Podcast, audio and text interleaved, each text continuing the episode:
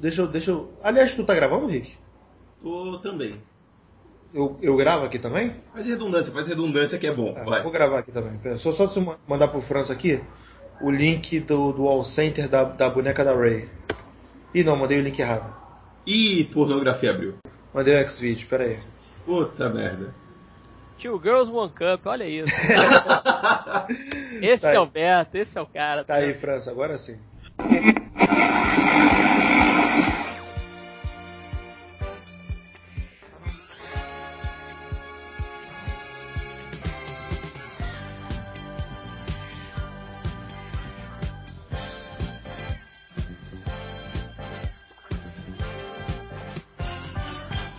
Vamos lá então, boa noite todo mundo, boa noite, bom dia, boa tarde, boa noite. Estamos começando mais um podcast Cinema em Série, podcast número. Cara, eu nem lembro o número do podcast, que tá faz tanto tempo. Aliás, deixa eu antes de tudo pedir desculpas a todo mundo que a gente ficou por um bom período aí um- sem gravar, devido a problemas técnicos. Você entenda isso como meu computador quebrou.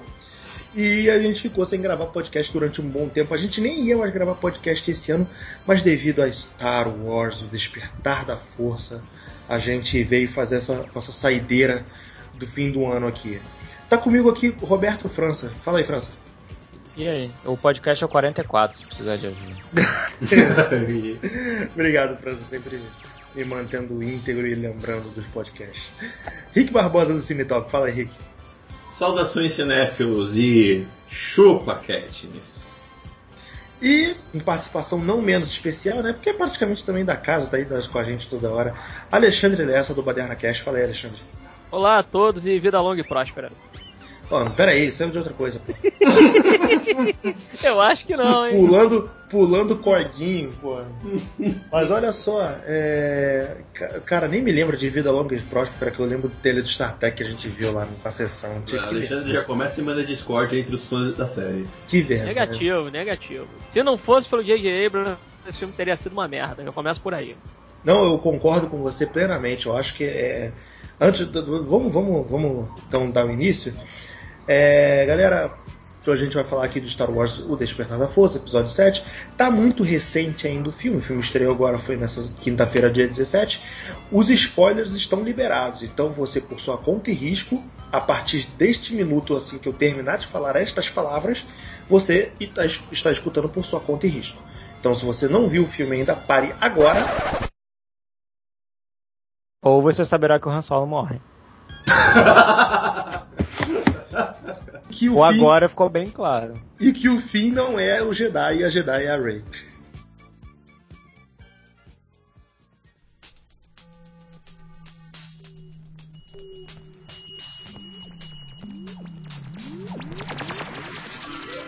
Vamos começar então, galera. O Alexandre levantou uma bola muito legal, cara. J.J. Abrams, se não fosse por ele, esse filme poderia ter um péssimo potencial. Cara, eu vim pensando umas coisas assim também, eu concordo plenamente. Eu acho que não tinha outro nome pra assumir que não fosse J.J. Abrams. Tal- Talvez o Brad Bird. Se fosse pra colocar um outro filme assim que tem essa pegada de ação com humor e aventura, com momentos tensos, Clima etc. o família, Brad né? Bird, é, e família no meio, o Brad Bird talvez seria um nome que eu teria jogado na mesa, né? E pelo fato também do cara já ter trabalhado com a Disney, né? Através da Pixar e tudo, né? E mais recentemente com o Tomorrowland. Confesso a vocês que quando anunciaram a Lucasfilm foi pra Disney, me deu um medinho. Eu tava, assim, eu, eu tava até a última hora cismado, falar, caraca, a Disney vai fazer caquinha com a saga. E tudo isso foi destruído no primeiro trailer. Mostrou o primeiro trailer, acabou. Cara, Eu- isso foi uma coisa que nunca me preocupou, porque a Star Wars sempre foi um entretenimento muito família. E, cara, a Disney manja muito de, filmes famílias. A Disney manja, mas eu não sabia o que esperar dessa compra. Teve um monte de aquisições na, na mala da Disney na, na mesma época. E eu fiquei muito. Eu não sei dizer, mas eu fiquei muito cismado com o que a Disney poderia fazer com a série. A Disney, apesar de ela ter essa via de família, de filme pra galera, e Star Wars sempre foi isso, a Disney ela é comercial e ela faz. Ela, ela desgasta muito as franquias dela. O filme faz muito sucesso, ela vai transformar aquilo em desenho, em boneco, em. E a Disney, e a Disney Programa de- agressiva. Compramos o brinquedo agora é nosso, nós vamos fazer um filme por ano. Pois é, ela já veio assim. E eu fiquei com puta medo. Falei, caraca, vão fazer o Han Solo e o Chewbacca vão virar Timão e Pumba do espaço. Eu fiquei com medo ferrado.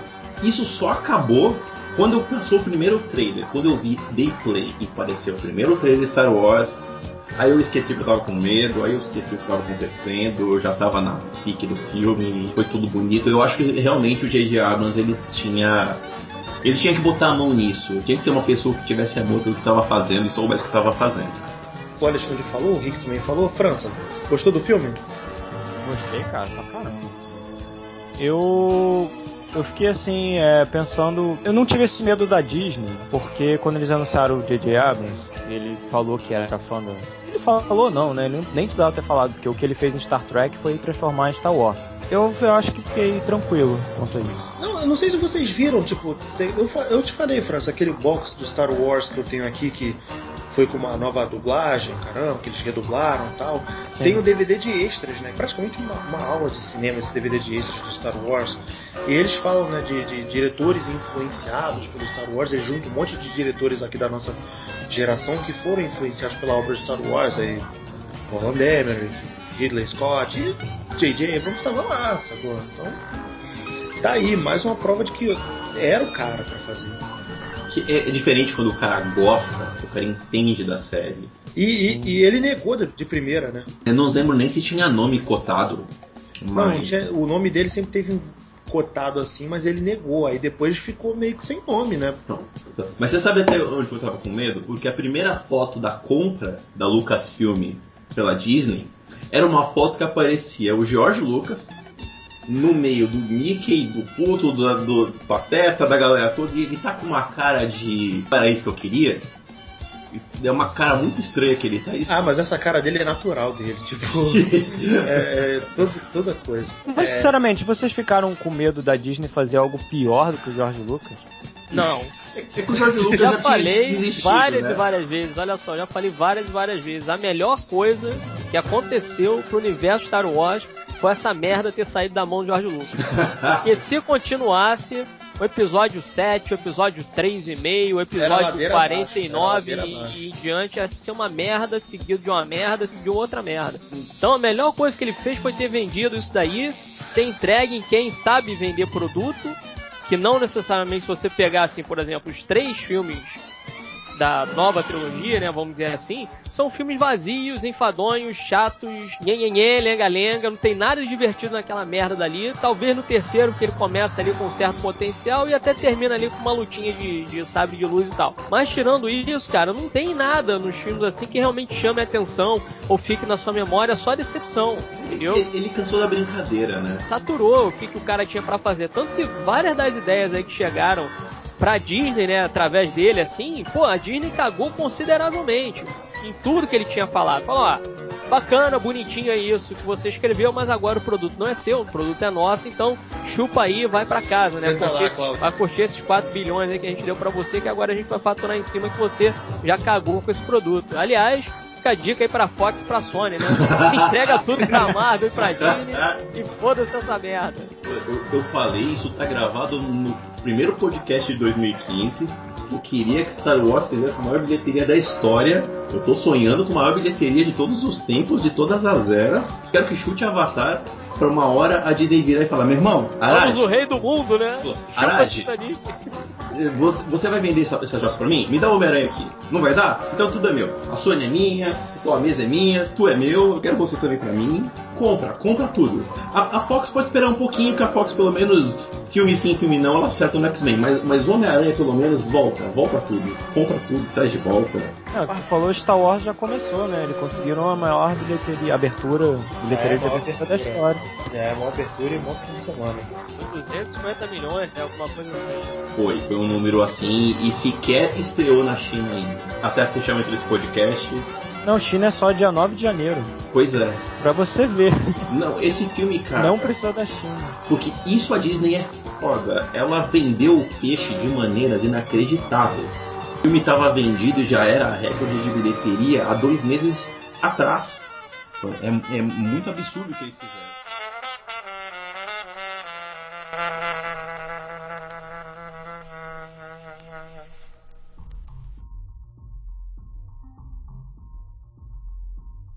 Mas vamos lá, gente. É...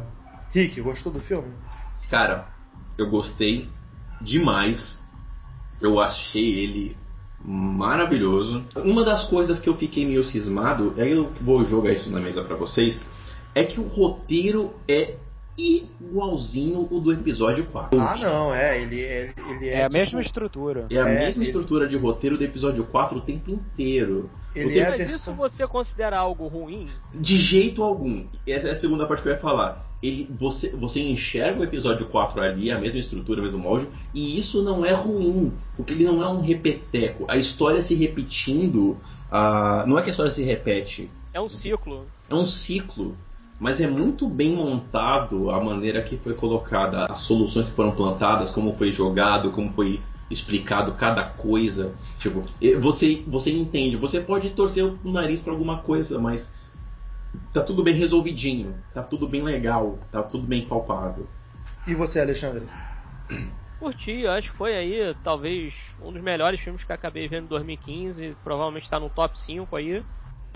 Talvez ele perca um pouco mais por causa da diversão pro, de repente, um Mad Max ou um Kingsman, mais ou menos, mas é isso aí, cara. Um filme divertido, é um filme família, é um filme leve, é um filme que tem seus momentos de drama, momentos de reflexão, os personagens principais ali você vê que eles são até bem desenvolvidos, né? Assim, você não está imaginando, por exemplo, né? que quando foi anunciado que ia ter Leia, ia ter Han Solo, ia ter Luke Skywalker, etc., a gente pensou, beleza, mas e aqueles outros 300 atores que estão ali naquela reunião fazendo a leitura de roteiro, sabe? O que, que eles são, para onde que eles vão, o que, que eles vão fazer e tal.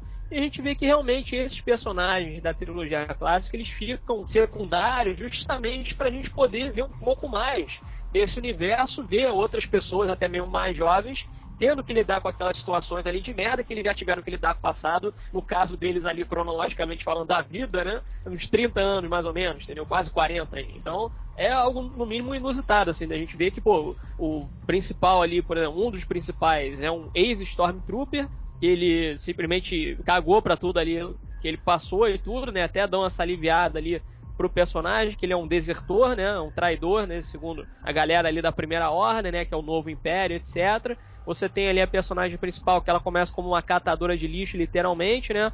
Mas que ela parece ter até um certo conhecimento de mecânica pelo fato dela acabar indo ali no deserto daquele planeta lá com nome horroroso, né? Chamado Jakku. E ela dá uma olhada assim, ela faz tipo uma geral, né? Ela dá uma geral assim nas naves e acaba pegando ali o que, que é útil, o que, que pode ser consertado, etc. Né? O que, é uma que um valor. Exato, que é a mesma coisa que o Luke Skywalker era no episódio 4, né? Ele era simplesmente um fazendeirozinho ali, morando com o tio Owen, etc, né? Não fazia muita coisa e ela tá na mesma. Ela tá ali só tentando lutar para sobreviver naquele planeta de merda lá e tal, né? que ela tem que juntar coisas para vender para poder comer pro dia seguinte, etc, né? Aí Pô, até que depois vem todo esse desenvolvimento ela de ela cair de paraquedas ali numa situação que ela não estava necessariamente esperando, né? Tanto que ela ali no filme, ela tá nessa vibe assim de, pô, olha só, eu vou levar esse robozinho aqui pro lugar X e depois eu vou voltar para casa, entendeu, meu irmão? Chega disso, eu vou embora para casa. É totalmente na benevolência. Ela vai lá, ela nem queria, mas Tá, tá, vai. Eu te levo até lá, vem aqui logo. Mas ela tá totalmente Exato. na. Eu digo, eu não tô fazendo por nada, eu tô ali, tá aqui mesmo, tá, vai. Eu sou boazinho, eu te levo. Mas...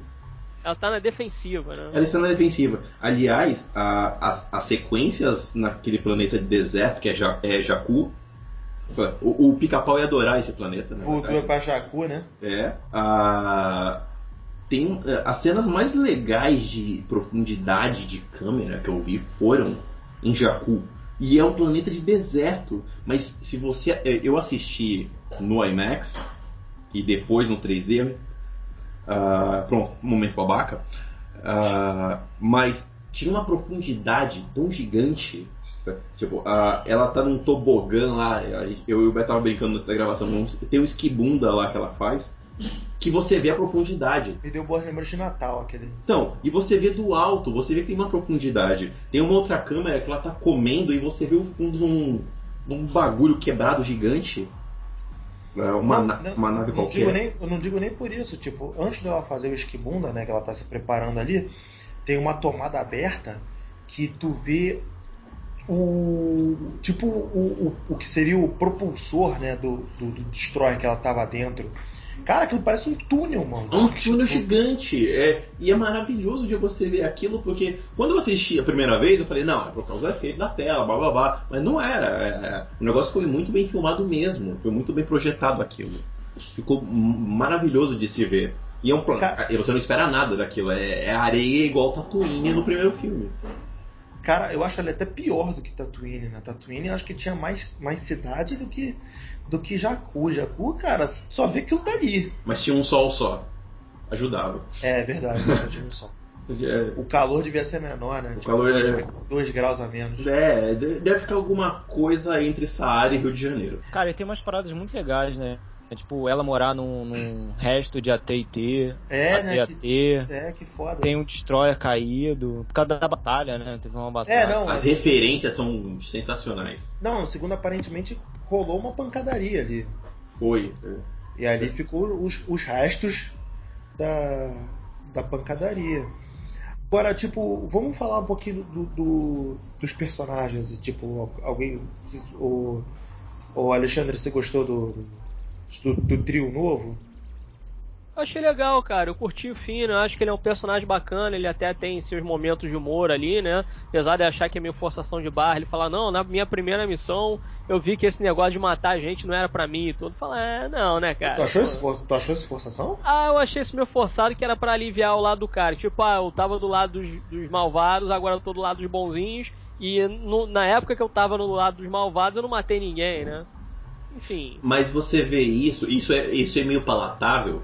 A primeira cena que ele aparece, ele não consegue atirar. A primeira cena que aparece, ele, ele fica. Ele tá espantado com Ele tá em tá choque, é, ele tá atônito com aquilo tudo ali. Você pode até achar que não, mas você compra a, a, o discurso dele porque ele tá atônito, ele tá assustado. E, e é muito.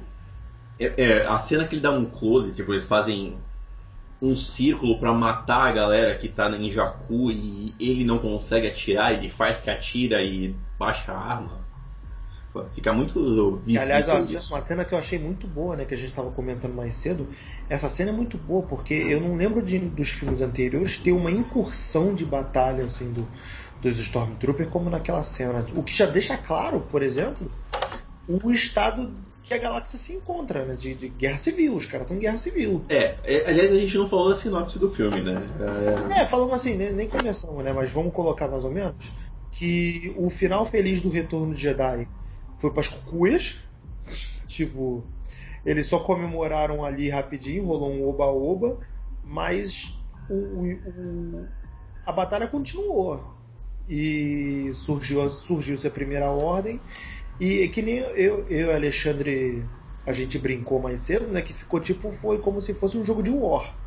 Que os caras, tipo, perderam Vladivostok, mas é, aí já estão armando, estavam armando já de, de, de, dar a volta para ganhar a China, dar a volta pelo Alasca para ganhar a China, sacou? É, é, isso é explicar depois no filme, né? Ficou um vácuo de poder. Tá, o Império foi lá e caiu, mas não, agora... não, não. O Império não caiu. Quem caiu foi o Imperador. Então, o Imperador caiu. Mas aí você tem uma coisa aí que é aquecida, você abriu vagas para outros tiranos. E aí onde surgiu a, a Force One, né? A Force One parece que ela surgiu da, desse vácuo de poder ou falta de poder. É, cara, mas aí que eu, o, aí que eu vou levantar a primeira falha do filme. Tipo, o logo naquele letreiro, eles eles já falam que a República clandestinamente ajuda a resistência. Tipo, porra, se os caras. Se, se, o imperador acabou e os caras destituíram o império, o império tava sem cabeça, que, os caras não tomaram logo tudo de vez? Tipo, acabou o império, caralho, agora nós vamos restituir a democracia aqui e, e, e você não gostou, engorda. Então, aí eu tenho um argumento. Veja você, se a gente voltar lá no episódio 6, toda a batalha entre Império e Resistência, entre Jedi e Darkseid, aconteceu numa sala fechada. Ninguém presenciou, ninguém viu o que aconteceu. Você tem a batalha entre o Luke e o Darth Vader, aquilo virou uma lenda realmente. Não Ele, tinha câmera filmando, né? Não, não tinha ninguém filmando, ninguém viu que aconteceu nada. Então, isso depois de 30 anos, 35 anos, que é o tempo que se passa no, pro episódio 7, o Luke, o Han Solo, Darth Vader, isso tudo virou como se fosse um mito. É, é a, a Ray até brinca, fala com isso, né? Ela, tipo, quando o Finn fala pra ela que ela tá com o BB-8 tá com os mapas pra achar o Luke Skywalker, ela. Ah, Luke Skywalker! Tipo, dá aquela. Essa de, porra de, é real, né? De não, dá aquela de fanboy, né? Dá aquela de fanboy maluca.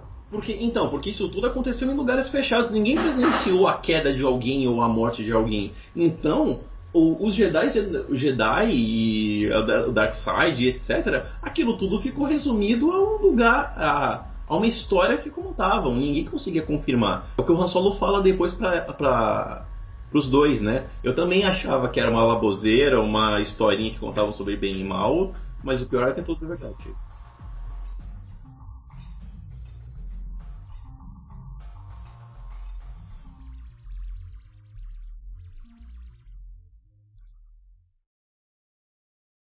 Tá me ouvindo? Eu... Tô, é da Telerge? não, é pra cancelar o serviço da música! Fala isso em voz alta não, filho. Mas estamos aqui, Filipe Pitanga do Almanac Virtual chegando. Fala aí, Filipe. Já fala chegando logo, já estamos discutindo logo. Chegou da... que nem o Han Solo no filme, né? É, né? Só faltou Ah, não, eu vou morrer! Só faltou, só faltou a entrada canastrona dele no, no... Mas olha só, é, o Filipe, a gente está discutindo, por exemplo, por que que o que o Império não caiu depois do Darth Vader ter morrido. É, do, do Darth Vader e o Imperador terem morrido após o retorno de Jedi. Ah, gente, em primeiro lugar, é dedutível, apesar de que eu acho que eles vão trabalhar isso nos próximos. É, muito filme de guerra e etc. sempre mostra que quando se vence uma batalha, geralmente se você derruba o general, todo mundo se entrega. Filmes adoram fazer isso. Mas essa gente sabe que não é a realidade. Uh, os exércitos, todas as facções, etc., têm que geralmente ser caçadas separadamente ou existe uma rendição total quando o governo do país assina uma carta ou uma declaração para reconhecer como tal. Como a gente ficou muito acostumado com a trilogia da década de 2000 que existia um governo, existia um senado, existiam políticos que foram todos derrubados, a gente esqueceu que o sistema já derrubado era da trilogia original. E não é por mal, é utopia acreditar que a política se reintegra tão rapidamente assim quanto tipo, matou Vader, matou o imperador, todo mundo vai eleger novos políticos com eleições livres e ter uma democracia de volta. É, basta lembrar que no final, no, no meio do episódio 4, o, o, Peter Cushing lá, que eu sempre esqueço o nome do puto, falou numa reunião do, do, dos comandantes lá do Império que o, que o, que o Imperador matou os últimos remanescentes do, do, do, do Senado, do Senado que se, op, se oponham, né, se opuseram, sei lá, o tempo verbal a ele. É, não, que ele, que ele instituiu no o Império era uma, uma ditadura. Sim. Não tem organização ainda. E tipo, a Leia era uma princesa. Eu acho que isso fica bem claro no momento em que a Leia era uma princesa, ela fazia parte do Senado, e nesse filme ela é especificamente chamada de general. E quando chamam ela de realeza, fazem com pesar, com tristeza. Tipo, esse tempo passou. É. Tanto que ela não usa nem Skywalker nem Leia, né? É General não. Organa. General é, Organa, o nome de solteira. Separou, já era. Pior, pior do que o nome de solteira, o nome é adotivo. É adotivo, é verdade. Ela poderia ser Leia Skywalker. É. Eu acho que Leia solo, né? É, ou Leia solo. O Skywalker eu acho que pegava mal. E o solo, eu acho que é porque representa. Já que o filme é mega feminista e foi o ano dos filmes feministas no cinema, pega mal ela ficar com o nome do marido de Nome do marido divorciado. É, então assim, ficou bem libertino. Isso foi uma, não, isso foi uma coisa que ficou muito mal explicada, cara, que eu vou levantar ah, essa bola também. Ela amava, ela amava a família que ela foi adotada. Ela, não, ela, não, mal explicada, eu digo, tipo, por que que eles se separaram? Quer dizer, mais, explica, mais explicada não. O filme né? acabou o amor, meu filho. Acabou o amor. O filme fala. Não, não é acabou o amor. Quantos romances tem que uma dor não consegue não, ser superada? É, é isso. Acho que a, a dor da perda do filho pelo lado negro falou mais alto do que o amor dos caras. Sabe? Eles não conseguiam, mas você via que os dois ainda se amavam. Eles não conseguiam era era se restabelecer. Se restabelecer com aquilo que se rachou. Em compensação, o filme continua muito feminino nesse sentido. Eu queria falar isso, aproveitando o gancho de vocês terem falado aí de filme feminista. Ah, o filme não é feminista, o filme tem mulheres fortes, como se há muito não se via. A Ray, ela é um machado nesse sentido. Ela não é uma mulher masculinizada, ela é muito mais adaptável e capaz que o Finn em, muito, em muitos sentidos. Ela é um machado naquele filme. Eu brinquei com o pessoal que uma Ray dá porrada o dia inteiro numa Katniss Everdeen da vida. Ela é muito mais é, capaz, né? Capaz do que a, do que a Jennifer Lawrence nos Jogos Vorazes. Mas completa a linha de pensamento. Você ia dizer que não é bem um filme feminista, apesar de ter grandes personagens femininas.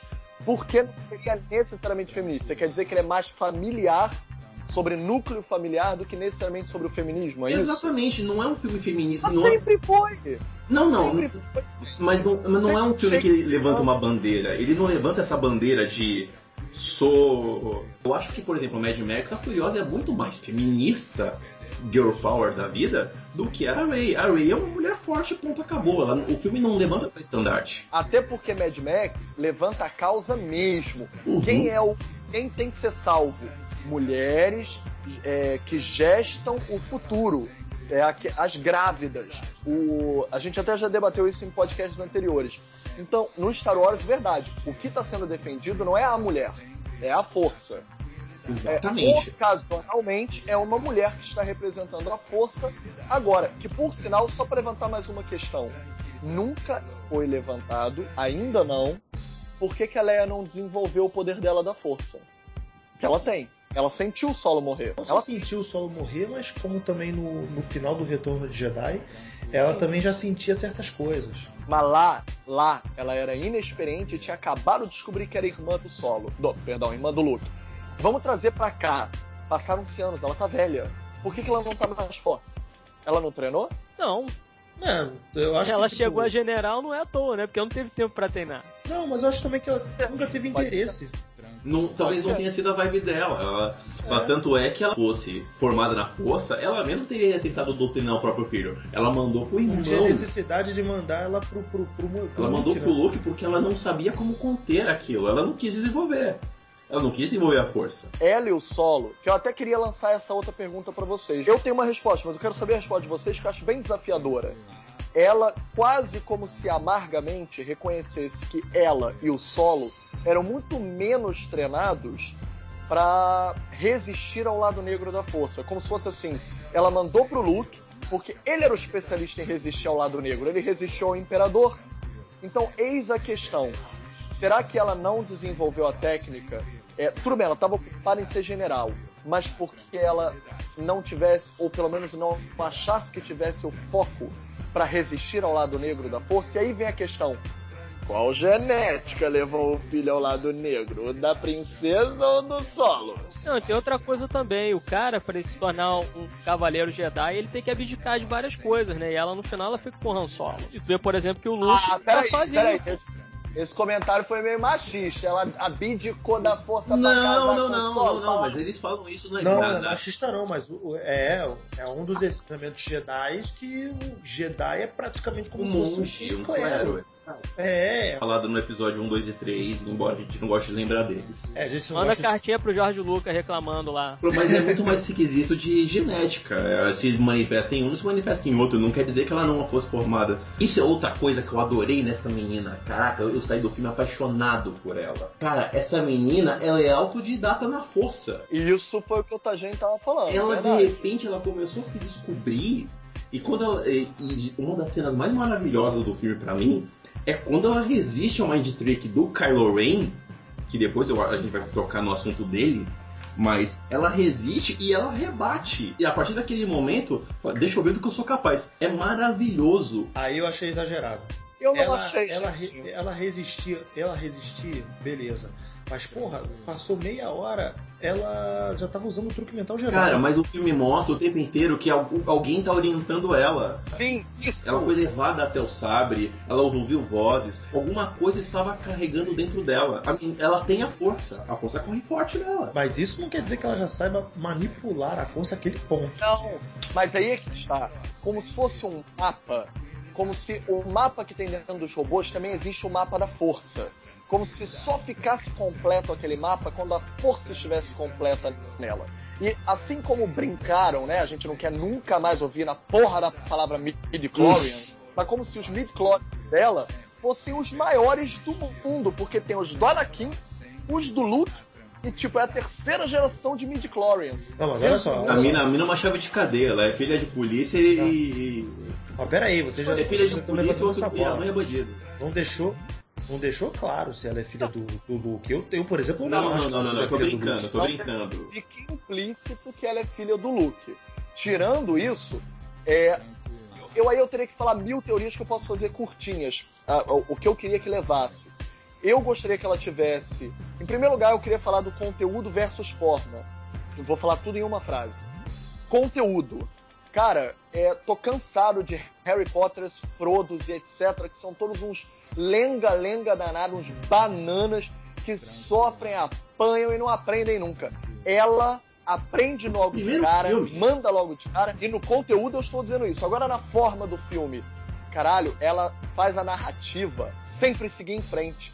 A narrativa nunca para com ela. A narrativa com ela tem soluções, não tem dúvidas, não tem freios, não tem passo para trás. A narrativa com ela só tem passo para frente. O que é ótimo, que é uma nova narrativa. Eu acho cinema, maravilhoso. Como se fossem uns. Isso não volta atrás. Isso eu acho maravilhoso, completando com o Felipe falou, porque é o seguinte: ele tem um sentimento muito diferente quando você vê uma heroína do tipo Ray, porque normalmente nós estamos acostumados com o, o, o herói que tá ali, tá frágil, tá fraco. O cara vai se tornar alguma coisa lá na frente. E o vilão já é fodástico. Esse filme é o contrário. Você tem um vilão que tem quebrado da informação e você já começa com uma heroína que você. Puta, eu falei, eu confio nessa mina. Essa mina, ela já começou foda agora. Se essa mina for treinada pelo Luke, ela vai tocar o terror nos próximos dois filmes. Complementa uma coisa comigo. Complementa comigo. Além disso, não só ela tem as soluções, ou seja, ela tá pra frente do tempo dela, o que combina com os filmes atuais também é o vilão não tá completo. O vilão é quebrado. Não vamos esquecer que é O vilão tá quebrado. O vilão é quebrado, ele só acabou o treinamento. Diferente do Vader, já era o temido, o fodão, o único restante Jedi, tipo, o último Oreo do pacote, o único último biscoito do pacote. O Kylo Ren não, ele tem muito que se provar. Então ele, ele ainda tem medo, ele ainda tem passos atrás, o treinamento dele não acabou. E a aprovação final era aquela que a gente acho que ainda vai chegar, né? Eu cheguei atrasado aqui, vocês não devem ter chegado no debate da, da grande cena. Não, não, Mas, tipo, o treinamento dele não acabou. Mas eu acho, olha só, cara, como é que eu acho, já, já, já falando do Kylo Ren, é até bom pra gente fazer o podcast com o Ri também e, e seguir em frente nos personagens. Cara, eu já achei ele um maluco poderoso pra caralho. Ele é muito mamateiro, né? Cara, ele parou, ele parou um projétil laser com força.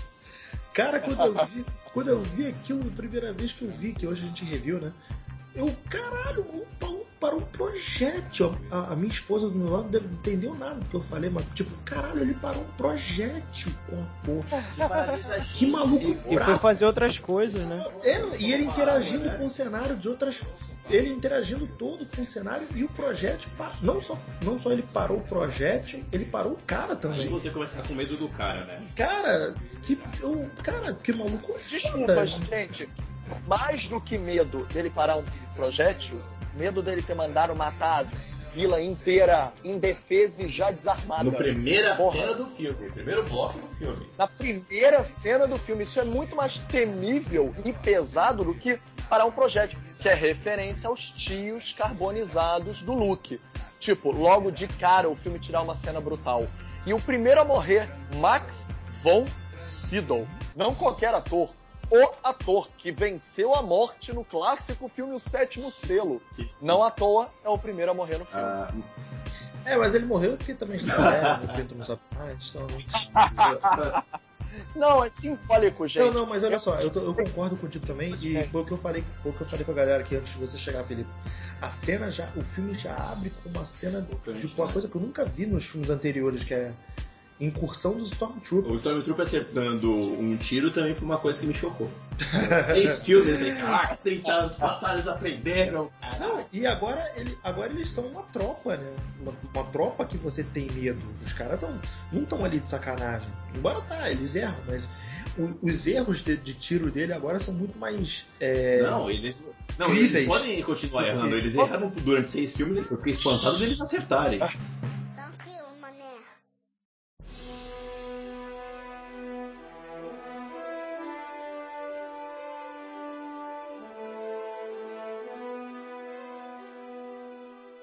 Posso fazer uma pergunta para vocês? É, voltando à forma do filme, porque eu acho que o formato do filme é muito inovador. Os ângulos de câmera, apesar de serem referenciais, trazem sempre algo novo, como o ângulo de câmera giratório acompanhando o movimento do corpo do BB-8. E uma coisa que eu, acho, que eu amei é, é a prim... apesar a gente já ter visto o Luke e o Solo como Stormtroopers no primeiro filme, então assim, a gente já tinha visto os Stormtroopers em primeira pessoa, é a primeira vez que a câmera dá protagonismo a um Stormtrooper. É, que fica em primeira pessoa, como se fosse um jogo de tiro. Sabe jogo de tiro? Quando a gente é que quem tá dando tiro, é a primeira vez que você é um Stormtrooper. E você fica confuso e você não sabe se segue a ordem que nem gado, porque todos seguem. O que, que vocês acharam disso? Que individualiza ele quando o sangue marca o capacete dele, né? E cara, mais do que isso também é, por exemplo, você você descobre como é que agora é um é, é, for, é a formação dos Stormtroopers, né? Você vê que eles são pegos desde criancinha e são condicionados Verdade. a, a uma lavagem cerebral, né? É, não, é, é, tipo não, é uma lavagem cerebral que eles sofrem. Que desde criança tu vê que eles não eles não têm nem nome. Eles têm uma codificação tem um, é um número, né? O dele é, o FN 2187. É, o Finn era, era isso. Nossa, virou... parabéns. Rayman aqui dos números. e virou Finn porque o, o, o Oscar Isaac achou é, legal. Deu o nome a ele, mas é, é, é, você vê o tamanho e nível de, de condicionamento dos caras, né? Você perde sua identidade. Quer dizer, você nem tem identidade, né? Porque Mas o Stormtrooper cara... nunca teve identidade. Eles é, falam... já não tem rosto justamente por causa disso, né? Porque ele não, já não tem uma humanidade ali por trás daquilo. Exatamente. O Darth Vader também era assim. Só que ele era pior porque ele usava tudo de preto, né, cara? Inclusive o Kylo Ren, ele trata usar, o, usar os, os Stormtroopers. Eles falam, né, que de repente eles começaram a usar pessoas criadas desde o início. Na saga 1, 2 e 3 eles falam que são clones e etc. É, nos primeiros filmes da trilogia nova, o, o primeiro exército são clones. Nos episódios clássicos é falado que, que eles eram arregimentados né, de uhum. famílias uhum. para formar as novas fileiras do império. E agora fala-se que eles são condicionados, tirados das famílias bebês e condicionados. Pelo General Hux. O, o Hux faz isso. É. O, o Kylo Ren ele trata isso, inclusive, como um erro, porque ele fala: ó, isso aí tá dando merda porque os caras podem se rebelar contra mim, ó o tal do fim aí. Ele até fala, né, dos clones. Ele fala dos clones, é verdade. É, ele fala. Ele quer voltar a usar os clones? Uhum. É, ele fala. os clones eram os clones do Django Fett. Os clones do Django Fett, e... é verdade. É, a culpa, culpa é dele que eles erravam tanto tiro. Pensar que o cara ganhava vida como caçador de como recompensa. Caçador de né? recompensa, né? Que merda. É. De, olha, olha que merda, né? Mas é, eu queria aproveitar que a gente falou de Stormtrooper. Desculpa, Beto. Não, não, tudo bem. Mas para falar do fim, eu, que, eu queria saber o que, que vocês acharam do fim. Eu achei um ótimo personagem, mas que ele meio que, que se perde ali. Eu achei uma péssima interpretação canastra e que é, funciona nesse filme porque o personagem dele foi inicialmente bem escrito. Mas você achou a interpretação canastra? do, do Boyega canastra? Eu achei super boa. Canastríssima, canastríssima. Eu achei a Eu adorei talvez você tenha achado canastra pela minha, pela, pela minha ótica de que o personagem se perdeu. Por quê? A partir do momento que você tem o, o, o Paul como o, o melhor piloto da galáxia e a Rey como guerreira, Jedi, mecânica e piloto, pra que, que tu tem um cara ali? Ele vira tipo alívio cômico, né? É. Do fim, ele não é o fã dentro do, do daquele universo ali. É, ele é a gente, pode escrever. Porque tu vê que ele fica, tipo, ele fica empolgado com tudo. Tudo que acontece. Ele fica, caraca, conheci fulano. Porque caraca. ele não tinha identidade enquanto Stormtrooper. Mas não acho que é isso não, Rick. Tipo, ele fica assim mesmo, por exemplo, aquela cena que ele tá fugindo com o Paul, um TIE Fighter. Ele, caralho, que voo foda! Porra, tu viu? Eu acertei, acertei ele. ele é tipo um fã mesmo, assim. É, ele foi um boy. Gente, mesmo. só uma brincadeira interna. Vocês acabaram de dizer que Stormtrooper nunca acerta a porra da pontaria. Quando ele deixa de ser Stormtrooper e ganha uma identidade, ele passa a ter uma portaria tão boa que ele chega a dizer: Nossa, acertei, tô ficando bom nisso. Eu tô ficando tão bom nisso, é verdade. Ele fala. Ele, ele fala, né? Ele, plasma, ele, jeito, jeito. Caraca, ele ganha individualidade.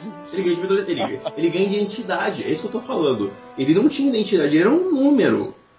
Então, uh, o fim, ele começa a fazer parte daquele universo, parte daquele. Ele, ele nasceu ali mas eu acho que sim, ele ganha. Eu acho que ele perde a, a, a importância ali. Função tipo, de personagem, né? É, isso, boas palavras. Dentro da história, dentro da história ele perde a função porque ele não tem o que fazer.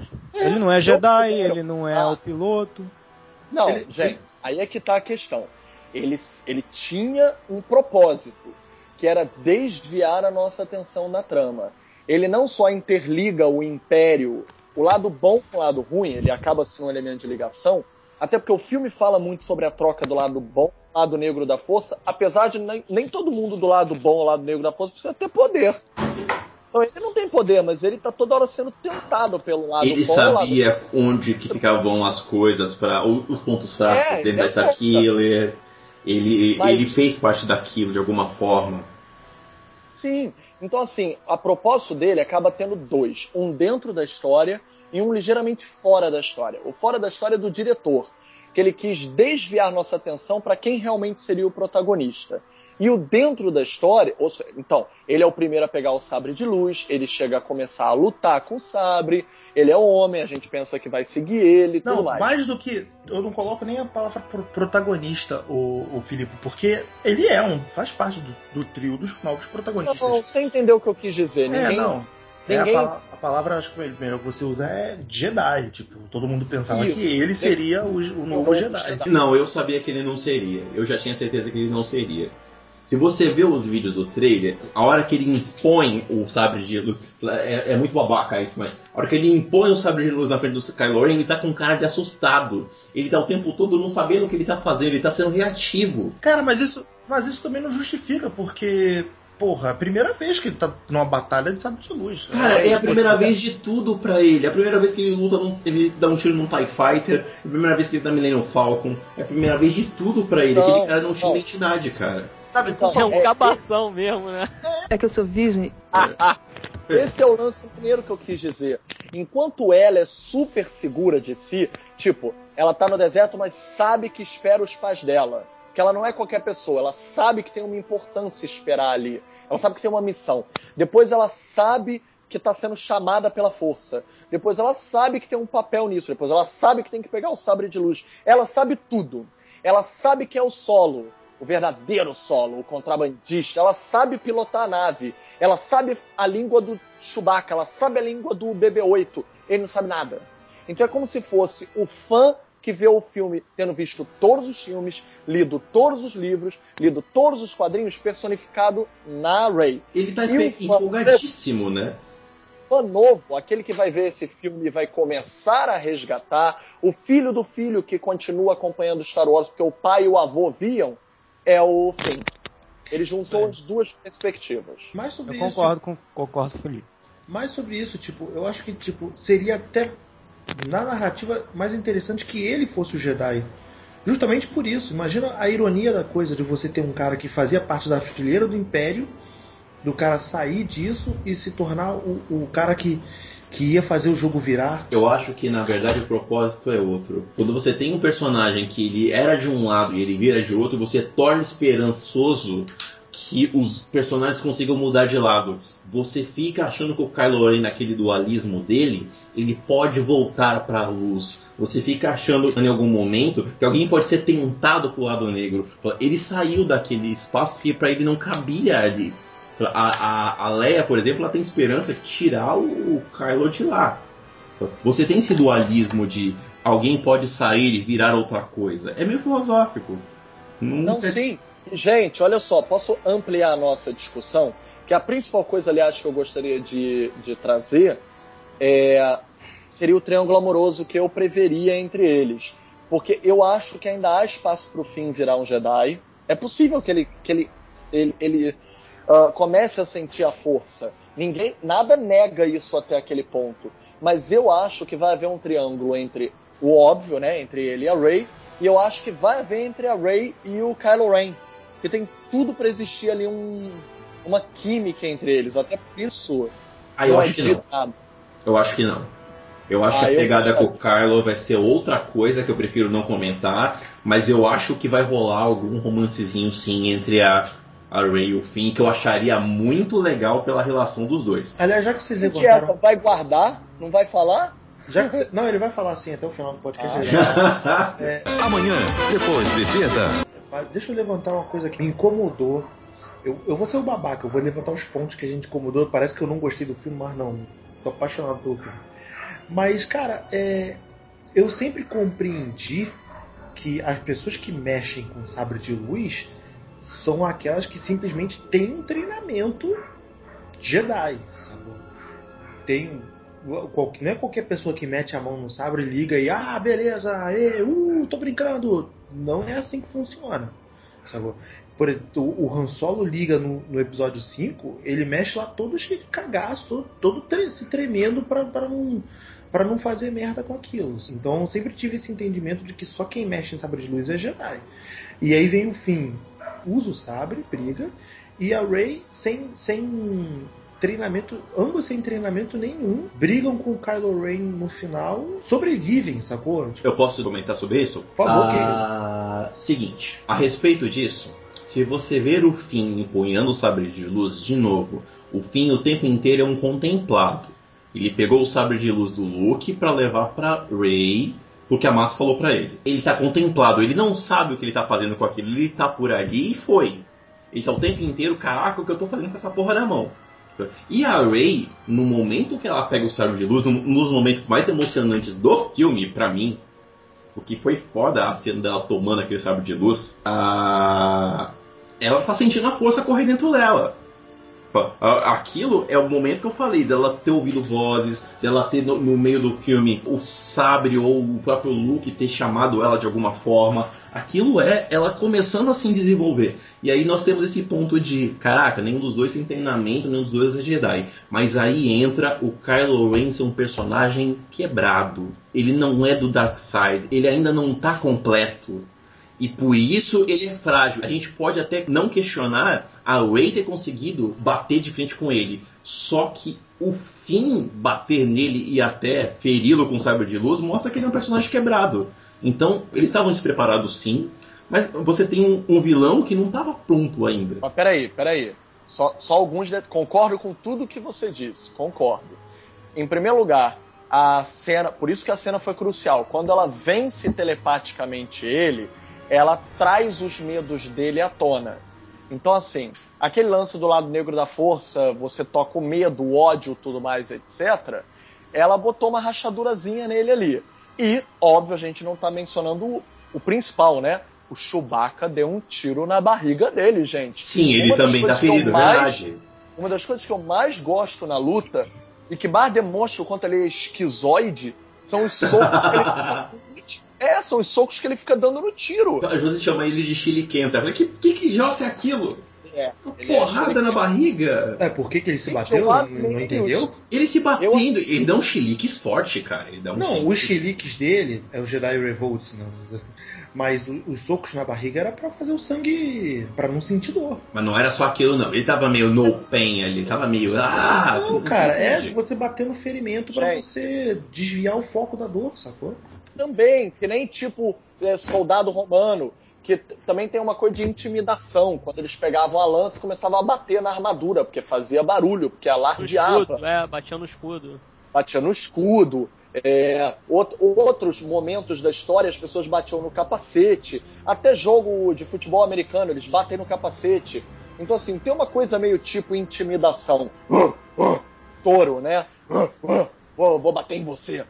Então, bater no próprio ferimento é tipo, isso não me incomoda, eu não tenho medo disso, eu tô me esvaindo aqui na neve, mas não tenho medo disso. Mas você vê que a cara dele de dor é o contrário, ele tá tentando se convencer daquilo. Ele... Exato, por isso que ele é quebrado. Aliás, eu comentei com o França, esse capacete dele era tipo aquelas ombreiras que o Piccolo usa no Dragon Ball Z, que pesa meio quilo de. Verdade. Ele joga no chão, parece que é um meteoro aquele bagulho, tipo. Cansa. e quando ele, aí ele tira, ele fica mais leve, né? Deve, deve ser isso. Inclusive, quando ele bota o capacete no chão, é um puta de um estrondo que dá, né?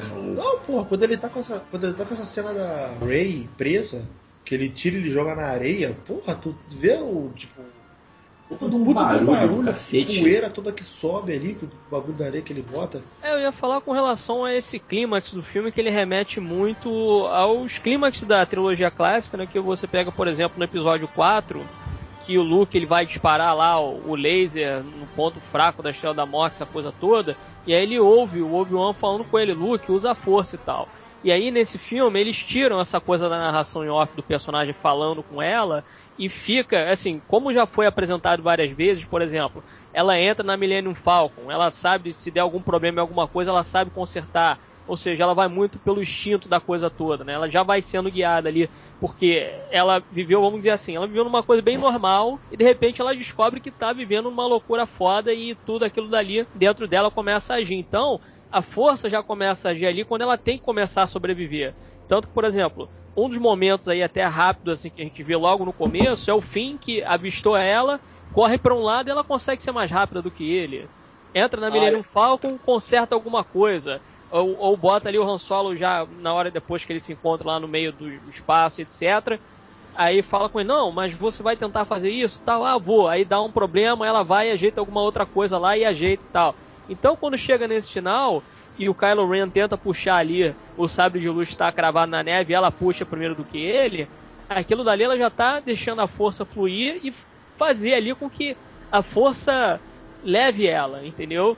Coisa que o Luke Skywalker fez no final do episódio 4. Então Aquela você cena tem um linda. pouco disso ali. É, não, é Lembra muito daquela foda cena, aquela quando ela fecha os olhos no penhasco? Ela fecha os olhos, ela se conecta com a força. É a orientação que a Massa deu pra ela no quando eles estão lá no primeiro Templo Exato. Jedi. Que a personagem era Lupita Nyong'o, diga-se de passagem. É um templo Jedi aquilo? Ah, É o primeiro Templo Jedi, eles chamam aquilo de primeiro templo. E ela transformou num bar, que foda, cara. Tipo, Tá transformando no boteco. É, é Eu já vi estranho. isso e um drink no inferno, hein? É, então, total. Deixa quieto. é total subversão, Mas, né? gente, É, faltava um Will aqui na porta gritando: passe, passe. gente, uma coisa interessante é que mesmo quando ele tá com a maior raiva dela, o Kilo, nessa, o Kylo, nessa luta, ele tenta trazê-la pro lado dele. Eu posso ser seu professor.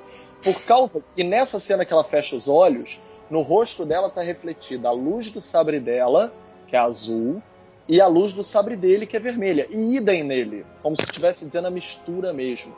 Minha mulher sugeriu uma coisa que eu achei muito interessante, que eles ainda talvez explorem esse lado negro da força nela, é justamente porque será que ela mataria o Kylo Ren naquele momento?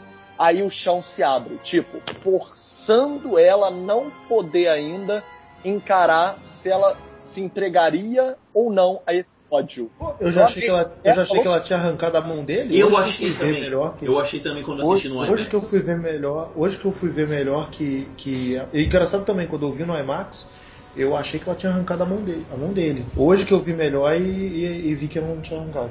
Ela só Posso- corta a cara dele. É só É, a cara corta a dele. cara, acerta o braço, acerta a perna. Posso Mas é fazer- bem de Eu, raspão. eu saí da sessão do IMAX falando pra Josi, eu falei, caraca, a indústria de prótese de braço é a que mais É, fatura na tradição, galáxia. Filme Né? do Star Wars tem que ter alguém com a mão arrancada. Aí, família, ou família que não consegue pendurar um- uma mão no Cara, mas se você no pensar, negócio, né? um sabre de luz é uma coisa sem peso. Então, pra cortar uma mão, cortar um dedo. Não custa, né? Tipo, Não custa, né? O cara larga e já era. Mas depois que eu assisti tre- na segunda sessão, que foi 3D, eu falei, puta, eu pensei que tinha cortado, não Posso cortou, fazer uma pergunta para vocês? É referente a isso. Eu vou adorar saber as respostas. Cada um de nós tem uma luta de sabres favorita. Coreografada de maneira favorita, né? Não digo, óbvio, ó, o Luke vencendo do Darth Vader. Não, eu digo realmente bem coreografada. A coreografia de luta. Eu gostaria de saber assim, se vocês têm uma coreografia de luta favorita em toda a saga e se essa da Ray entraria para vocês como favorita ou como uma das, porque eu achei coreografada pra caralho, porque não é uma luta masculina só. Todos os golpes dela foram muito bem aplicados a ela, ao tamanho dela, à fragilidade e dança do corpo dela. Achei perfeito. Sabe por que eu não coloco essa como uma das favoritas? Eu achei ela muito boa e dentro do contexto da história. Tipo, é alguém que não sabe mexer um sabre contra alguém que estava ali meio quebrado e ferido. É que nem as lutas das trilogias clássicas, que você tinha um cara que não sabia mexer muito bem contra um cara que, embora fosse muito poderoso, não tinha todos os seus movimentos, não tinha não poderia ter todos os seus movimentos caso que ele era deficiente, caralho, sacou? É, ou, contra o, ou era o robô contra o velho. Sacou? Agora, eu coloco o Obi-Wan contra o Darth Maul no episódio 1, acho que é a minha favorita. Eu vou com o Beto, as lutas do primeiro episódio. Eu, eu gosto muito da luta do Obi-Wan contra o Darth Maul. E eu gosto muito do Obi-Wan contra o Grievous. Ah, não gosto, não consigo. Ah. Não consigo. Eu gosto, eu gosto. Eu gosto porque quando aqueles quatro braços girando aquela jossa, eu acho sensacional. Embora eu ache que a melhor realmente para mim é o Obi-Wan contra o Anakin no final do episódio, com aquela. Locomia? Muito bom. É, achei que. A zona é uma, é uma, é uma bagunça, é uma gaiola das loucas, mas eu acho legal. Essa luta eu acho ela muito emocionante. Ela não é tão bem coreografada, mas ela, como o Beto disse, eu acho que faz todo sentido para aquele não, momento do filme. Ela é muito bem coreografada. Não, não, ela é bem coreografada, mas ela é. não é uma batalha é de alguém com manja contra alguém com É isso, que eu, é isso que eu, que eu ansei pelo próximo episódio. Ver uma luta mais parelha. Ver alguém. Ver essa mina mais treinada contra o cara mais treinado, né? É, isso mesmo. Ambos em condições iguais. Mas a gente vai a gente vai ter um episódio 8 e um episódio 9. Será que vai ser sempre a luta final ele contra Difícil. ela? Também acho que não. Ah, porque Até o porque... cara lá, o, o Snoke, ele levanta a bola de ter os Cavaleiros de Rain, né? Então é... pode ser aí que de repente é venha um bola... Cavaleiro de Rain aí e tal, né? Isso é uma bola que eu queria levantar com vocês, cara. Obrigado por ter me lembrado, Alexandre. Porque. Eles não mostra... são Sith, né? Eles não são Sith, né? Eles são Cavaleiros não, da Ordem coisa. de Ram. O que explica Exatamente. o sabre do Kylo Ren, que todo mundo tava perguntando aí pra caralho, tipo, que sabre é esse e tal? Que é totalmente diferente do, até do, do, sabre que os, que os Sith usavam. Que você, no episódio 3, o, o Darth. O Palpatine é. tem o sabre dele lá dourado, mas que é um sabre mais parecido com o dos Jedi. E o Darth Vader tem o sabre dele vermelho, que também é parecido com o dos Jedi, mas esse do Kylo Ren não, é uma coisa bem é um rústico, né? É uma cruz, né? O que aumenta é, é como se tivesse aquele florete. Exato. Mas, mas tem uma explicação depois no filme que é aquela queimada no fim, né? É. Tem, tem, uma explicação para aquilo ser daquele jeito. Mas é rústico, é isso. Ele tem, ele tem uma parada como se aquilo fosse usado para arma depois. E eles, e, e, eles logo eles não são lords de Sith, né? Eles são é, como, não, é, é como se coisa. fosse a, a, a, é, é, é, é, lado negro, mas é outra religião. É o vácuo de poder que se abriu. Deu poder a um novo tirano. Os tiranos da vez agora são o A Force One. A Mascanata, ela fala isso. A personagem da, é. da, do Lupit Flaw. O mal toma formas diferentes ao longo dos tempos. Foram o Sith, foi o Império. O Império não era Sith, o Império era outra coisa. É, e agora, nessa era, se chama o mal, o Dark Side. o, o Império, é, era, o Império era liderado pelos Lords de Cis. Sim, é, mas, mas, é uma, tipo, é uma escala. Mas... Tipo, é, assim, gente. Sim, era liderado pelos, por uma ordem, por uma força Sith. Mas, tipo, não era para botar todos os Siths no poder. Só o, o Imperador, que era um Sith, é que estava no poder. Cada um tem o seu interesse é, próprio. É. O Sith só existe. O Snoke não é um Sith, o Snoke ele é uma coisa, é uma outra parte, é uma outra, é uma outra parada. Isso é importante levantar. Tanto que o Imperador. O, o mal assumiu um outro nome nessa era. Gente, o Imperador queima sem pestanejar a força do Conde Doku. E aí? Ele escolhe como se fosse um jogo de xadrez. Melhor queimar essa peça agora. e traiu a ordem dele mesmo. É, tá todo tempo de estratégia. Ele é frio, ele é calculista, ele tá, dando, Então, tipo, ele tá adaptando ao que quer. alguém da ordem alcançou o poder máximo. O que não quer dizer que ele que a ordem alcançasse o poder máximo. E, aliás, isso é muito bem explorado neste filme, no- à medida que, ah, enquanto os Sith esperavam quem que fosse forte e fosse ao lado negro da força, neste lado, nesta era, a Force One, o Kylo Ren não é uma unanimidade. Ele é tão, tão raso ou tão submisso quanto o General Hux, que é aquele maluco nazi inspired. Então, eu tenho mais medo do General Hux do que do Kylo. Porque o Kylo você tá vendo que ele ainda não tá pronto. O Hux, o Hux é um maluco foda. É, mas tu quer, quer só uma parada que eu gostei? Eu gostei da relação deles dois, porque, por exemplo, diferente no episódio 4, você tinha o Darth Vader muito mais submisso ao Peter Cushing, que eu sempre esqueço o nome do personagem. É o general do episódio 4. Ah, gente, numa nova esperança. Você tem muito mais o Darth Vader, muito mais submisso a esse cara do que, do que o Kylo Ren é do, é do Hux. O Kylo Será? Ren. Eu, eu, Porque eu posso te citar uma O Kylo Ren não é submisso ao Hux. Não, ao, ao não é. O Kylo Ren é rival. eles, eles têm uma rivalidade entre si. Se vocês perceberem, na cena que o Kylo está sem o capacete falando com o Imperador, e tem aquela coisa do ele escolheu trazer a garota ao invés do robô, achou que era o suficiente, agora não consegue tirar da cabeça dela o que precisa, ele tá sem o É, é, o filho da puta falando, ó, eu avisei pra ele que era ruim e ó, eu sou bom. Eu tinha falado que ele era certo isso aqui, ó. E ele tá sem o capacete. Se vocês perceberem, ele abaixa a cabeça. Tipo, não porque ele se sentisse inferior ao Hux. Naquele momento, sim, ele tomou uma atitude. é, é, tipo, Errado. é, ele, errou, ele fez um errinho. Mas eu acho que porque ele não tava com o capacete, porque ele não tava com toda a autoconfiança dele, acertando como ele costuma acertar, ele abaixa a cabeça. Na Exato. verdade, ele não abaixa, ele vira um pouquinho, como se fosse, eu tô sem o capacete. meio vergonha, né? É, eu, tô- eu tenho vergonha.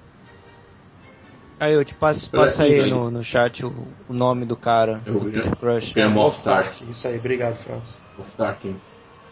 É, mas existe, existe uma questão de habilidade. Então as for- a força vai tomar. O lado negro vai tomando outros nomes. E a partir desse momento. ó, enquanto no- na trilogia clássica você tem. Apesar de terem alguém submisso. O Darth Vader é submisso a alguém, mas o Darth Vader é o supremo daquela galera. ah, nessa não. Ele é respeitado, o cara é bom, mas ele. O Hux tem uma rivalidade com ele. E o Hux Mas é um é- nazista Mas é o que eu tô forte, te né? dizendo, cara. É... Eles são, eles têm muito uma, uma relação mais igual do que o Darth Vader tinha com o Moff Tarkin. O Moff Tarkin era muito mais líder do que ele. Eu acho que não era líder-líder. Eu acho que eram departamentos diferentes. Como se o Darth Vader fosse o general do exército e o Tarkin era como se fosse o, o da aeronáutica. O Kylo Ren, eu ouvi críticas sobre ele, de galera que gostou dele enquanto ele tava de em capacete e depois tirou a, a máscara e nego ficou enchendo o saco. É, a, a, não gostou muito dessa tirada de máscara dele que parece que descaracterizou. Eu já não tive problema com isso. Vocês têm acharam alguma coisa? Vocês?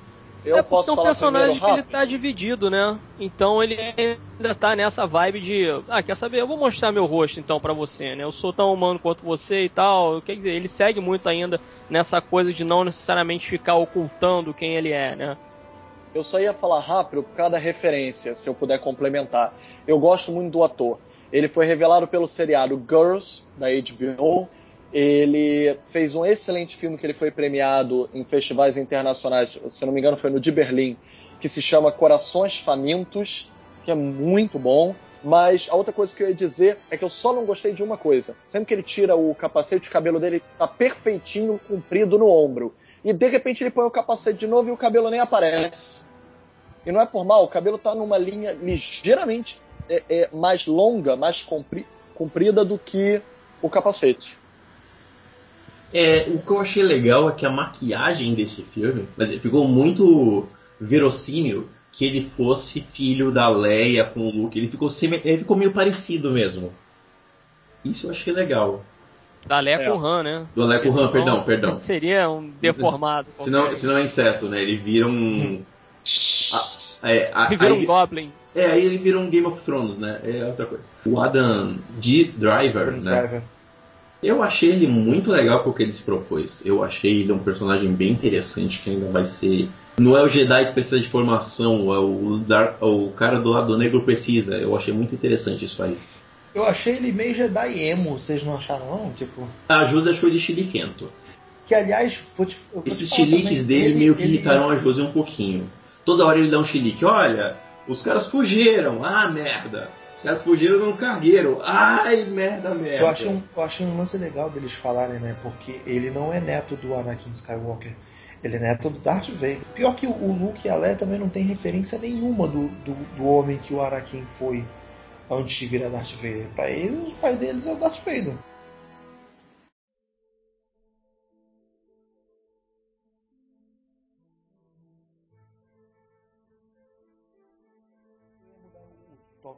Podcast para a gente falar um pouquinho dos outros aspectos do filme. Eu gostei muito do humor do filme.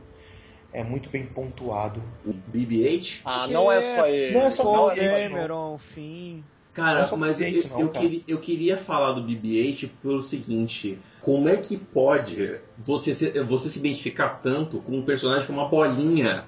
Eles são duas bolinhas, ele, você, você compreende ele. Aliás, uma Ai, coisa, gente. eu não sei se vocês perceberam, mas a interação humano-máquina, tipo, como tá com o BB BB-8, é muito mais. É igualitária.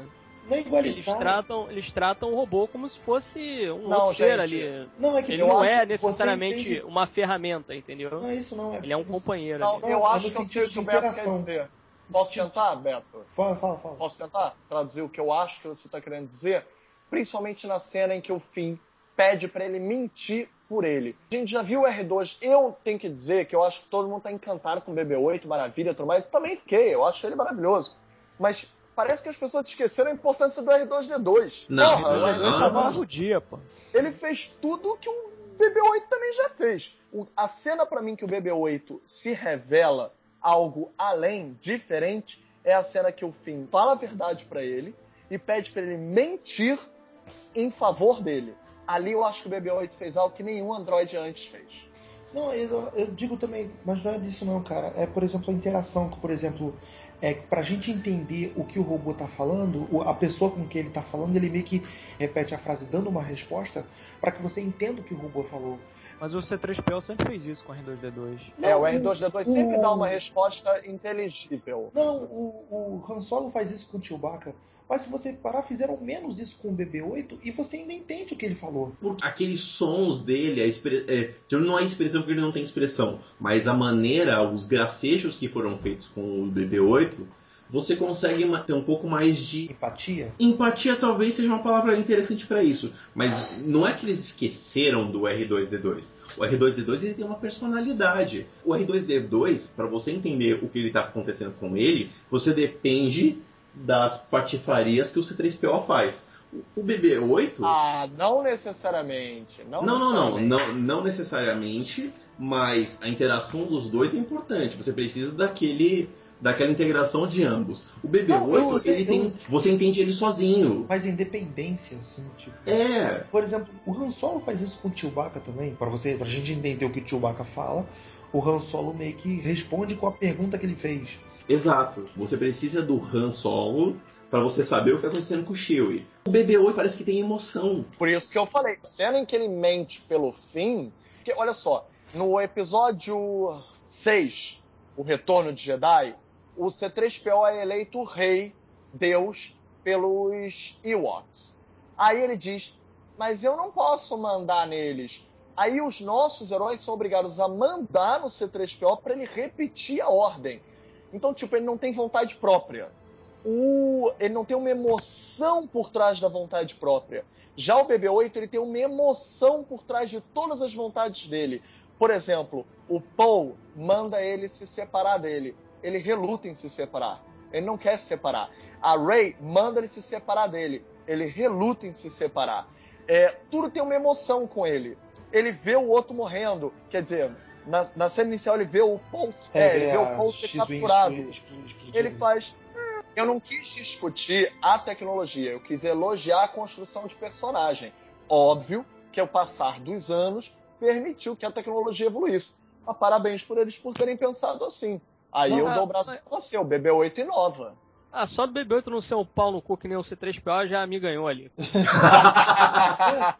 o C3PO é chato. Peraí, o C3PO é um, um robô diplomata que fala 6 milhões de idiomas e foi criado por um garoto que vive no deserto. Pra quê, eu não sei. De novo, chato pra caralho. O que, que o Anakin usa ele lá? Não, segundo o Anakin, a ligação dele era para ajudar a mãe dele, né? Agora, pra que carga É, pra quê? Com que carga da ele ia ajudar? Não, tudo bem. É a cena melhor, depois que ele mente pelo fim, o fim dá ok para ele e ele dá ok de volta pro fim, tipo. Acende um isqueirinho, né? Mó Acende barato. um isqueirinho, tipo, ok.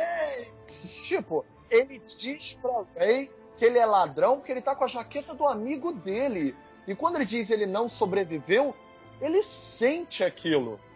Exato, é abaixa ali a tampinha de, de, de, lata de lixo que é a cabeça dele, né? É ele sai da cena, inclusive. É. Ele sai da cena, inclusive. Pelo que, eu, pelo que eu sei da construção do filme, foram escolhidos alguns comediantes para ajudar nesse tipo de expressão e sons que o BB-8 faz. Eu achei muito legal essa construção do BB-8, eu só discordo quando se não, fala que ah, não foi isso que eu quis dizer. Não, nesse, não, ficou, não foi isso que eu quis dizer nesse filme. Eu quis dizer que os fãs endeusaram o BB-8 muito rápido e eu ouvi inclusive frases do tipo: Pô, ele é melhor até do que o R2D2. Ah, não, aí não pode. Aí o cara tem que apanhar na cara também. Dizer. Tá muito cedo para dizer isso. Não, não, aí já não. Ele é um alívio cômico, ele é legal, ele tem importância dele, mas não. Igual R2D2 também. Não isso uh, pra caramba, você não faz ideia. Inclusive entre os críticos. Não, mas olha só, tipo, então, não falo nem do humor também representado pelo BB-8, mas o filme tem umas piadas muito bem colocadas também. Tem uma do Kylo Ren pro, pro um dos pros exércitos lá, pro, um dos comandantes lá, que o comandante fala para ele que, que o droid fugiu num caça. Ele vira pro comandante, o droid pilotou um caça. Cara, vai piorando, né? Não, gente, pô, ele teve e o Oscar Isaacs, o Paul sacaneando a máscara do Kylo Ren logo na primeira cena. Você tá com dificuldade de falar por causa da máscara? Eu não tô te entendendo. Você tá falando? Por causa desse aparato, eu não tô conseguindo entender muito bem, não. Não, acho mais engraçado, é. acho mais engraçado ele vira. E aí? Eu falo? Você, você fala, eu falo. Você fala, eu, eu começo a falar, eu começo a falar. Como é que funciona esse esquema? Aliás, essa cena, vocês não, não ficaram não deram, a, não deram a entender eles dois já se conheciam? Ou fui o único que tive essa impressão? Não, é o cara simplesmente desdenha, né? Ele desdenha. Kylo ele Ren. Sabe, ele sabe quem é o Kylo Ren e o Kylo Ren sabe que ele é da resistência e acabou. É. O velho conhecia o Kylo Ren, mas para mim o Paul Dameron não pareceu conhecê-lo. Inclusive você vê que o, o Kylo Ren fica cismadaço quando fala, ah, você vai tentar aí ser ser vilão, mas eu conheço a tua família, eu sei de onde você vem. Ele fica meio cismado. Pelo que eu vi aqui naquele, naquela até parada que eu te mandei, Beto, o eu velho vi. lá, o Max von Sydow, ele é da igreja do, da força, né? Que é o tipo um, um culto que venera o Jedi. Ele é tipo o contrário do, dos Cavaleiros de Rain, né? Mas, mas, esse humor que o Beto tava falando, só tem em vários momentos. O Finn fazendo curativo no Shio e a, Gente, a Ray, a Ray quando ela fala da mão, não pega da, na minha mão. Não, larga da minha mão, né? eu sei que Ah, minha mulher mão. guardou essa, minha mulher guardou essa frase, vai me sacanear pro resto da vida. Olha, eu sei correr sem, ela fala assim, eu sei correr sem segurar a mãozinha, tá? É, é, é muito bom. Tem um, isso é a Disney, isso eu acho que é a mão da Disney. Cara, mas o próprio solo tá hilário. O solo sempre foi hilário, né? Isso, isso é Disney sim, mas o, o, o Star Wars sempre, esse tom Sempre a trilogia próprio. clássica teve. Sempre foi próprio então, do Star Wars. O solo sempre foi lá, porque ele sempre foi sarcástico. O solo sempre foi, canal, foi sarcástico. Ele com, a, com, as duas gangues lá. Uh, do... Essa cena, essa cena eu achei totalmente desnecessária. Eu também achei. Mas, mas é para lembrar que o Han Solo é o Han Solo, né? Cafajeste. Ele continua, continua cafajeste na galáxia. Ah, não faço negócio com fulano. Fala, ó, fala pra eles que estão ali do outro lado, ó. E lá da cena da, da mascarata, vocês acharam ali a. a. Lupita? Não, da Lupita, é, mas a, aquelas visões da, da Ray, né, o Alexandre? É, as visões da Ray, começa a saber o que, que vai acontecer no futuro dela e tal, né? Que na verdade, essas visões aí que tem surgindo nos filmes atualmente só servem para deixar mais dúvida na nossa cabeça, não tem esclarecimento nenhum. Mas eu tava lendo a respeito disso, tem umas coisas muito legais ali. Tem voz do Yoda, tem aquela voz que a gente escuta falando, ó, deixa ela despertar em você. Aquilo é a voz do Obi-Wan. É, não, tem a voz. Tem, o original. Do original. Tem a voz dos dois ali. Tem. Tem, tem umas coisas muito legais ali naquele meio para fazer aquela aquele flash que ela teve, são muito bacanas. É, foi confirmado que aquela cena dos Cavaleiros de Rain mataram, né, os, os aprendizes do Luke ali no chão. Por falar nisso, posso fazer uma pergunta para vocês? O Kylo Ren demonstra conversar com o recalque do Darth Vader com a máscara. Ok. E espíritos sempre apareceram durante as trilogias. Vocês acham que há chances da gente ver espírito do Yoda, talvez no próximo capítulo, com ela sendo treinada pelo Luke? É, talvez até espírito do Vader, se eles quiserem forçar um pouquinho a barra. E a grande questão mas é, do solo não, porque o solo não. Não é, não, não, solo, ele não tem a é, O solo não é Jedi. Jedi não pode fazer mas isso. O, mas o Kylo tá ficando cada vez mais esquizofrênico. O que justificaria que ele começasse a ver simplesmente porque a cabeça dele tá ficando fracionada. Eu acho mais fácil ele ver o próprio avô do que ele ver o. o porque senão ele deixa de ser franquia. Eu acho que isso vai fugir um pouco de Star vai Wars, trazer, Vai trazer o Hayden Christensen de volta? Não, era assim, não, não, não. Ué, pelo amor de Deus. É, mas é, ou é o Darth Vader, cara. É o Darth Vader, não, gente, ele... Mas ele não é a alminha, ele é o Darth Vader jovem. Não, não, mas não ninguém sabe quem é o Darth Vader velho. Não, não é isso, gente. Ele veria o de armadura, é óbvio. Porque ele não ah, veria o tá, Anakin. Não. O Anakin foi destruído. Sim, ele o Anakin o Darth Vader. foi destruído, ele veria o Darth Vader. Até porque ele não conhece o rosto. Ele veria a máscara, ele veria a armadura. Eu acho que não, é. não precisaria, por exemplo, aparecer o Darth Vader, mas sim um vulto ou alguma imagem assim desfocada de alguma figura bizarra falando no ouvido dele. Eu acho que o capacete é. distorcido já foi chocante pra caramba. Também acho. É, e você vê que ele fica pedindo, né, pro capacete passar a coisa para ele. Tipo, você não sabe se ele realmente tá falando com o capacete ou se tá. Exato. Maluco. Ele, ele tá ele... pedindo desculpa. Ele fala: Olha, eu senti a luz perto de mim, é, ó, fui, me afasta. Eu fui tentado à luz, me afasta, é, me mostra o poder das trevas. O que leva a gente pra é Muito cena... Hamlet, né, aquela parada ali. É, totalmente.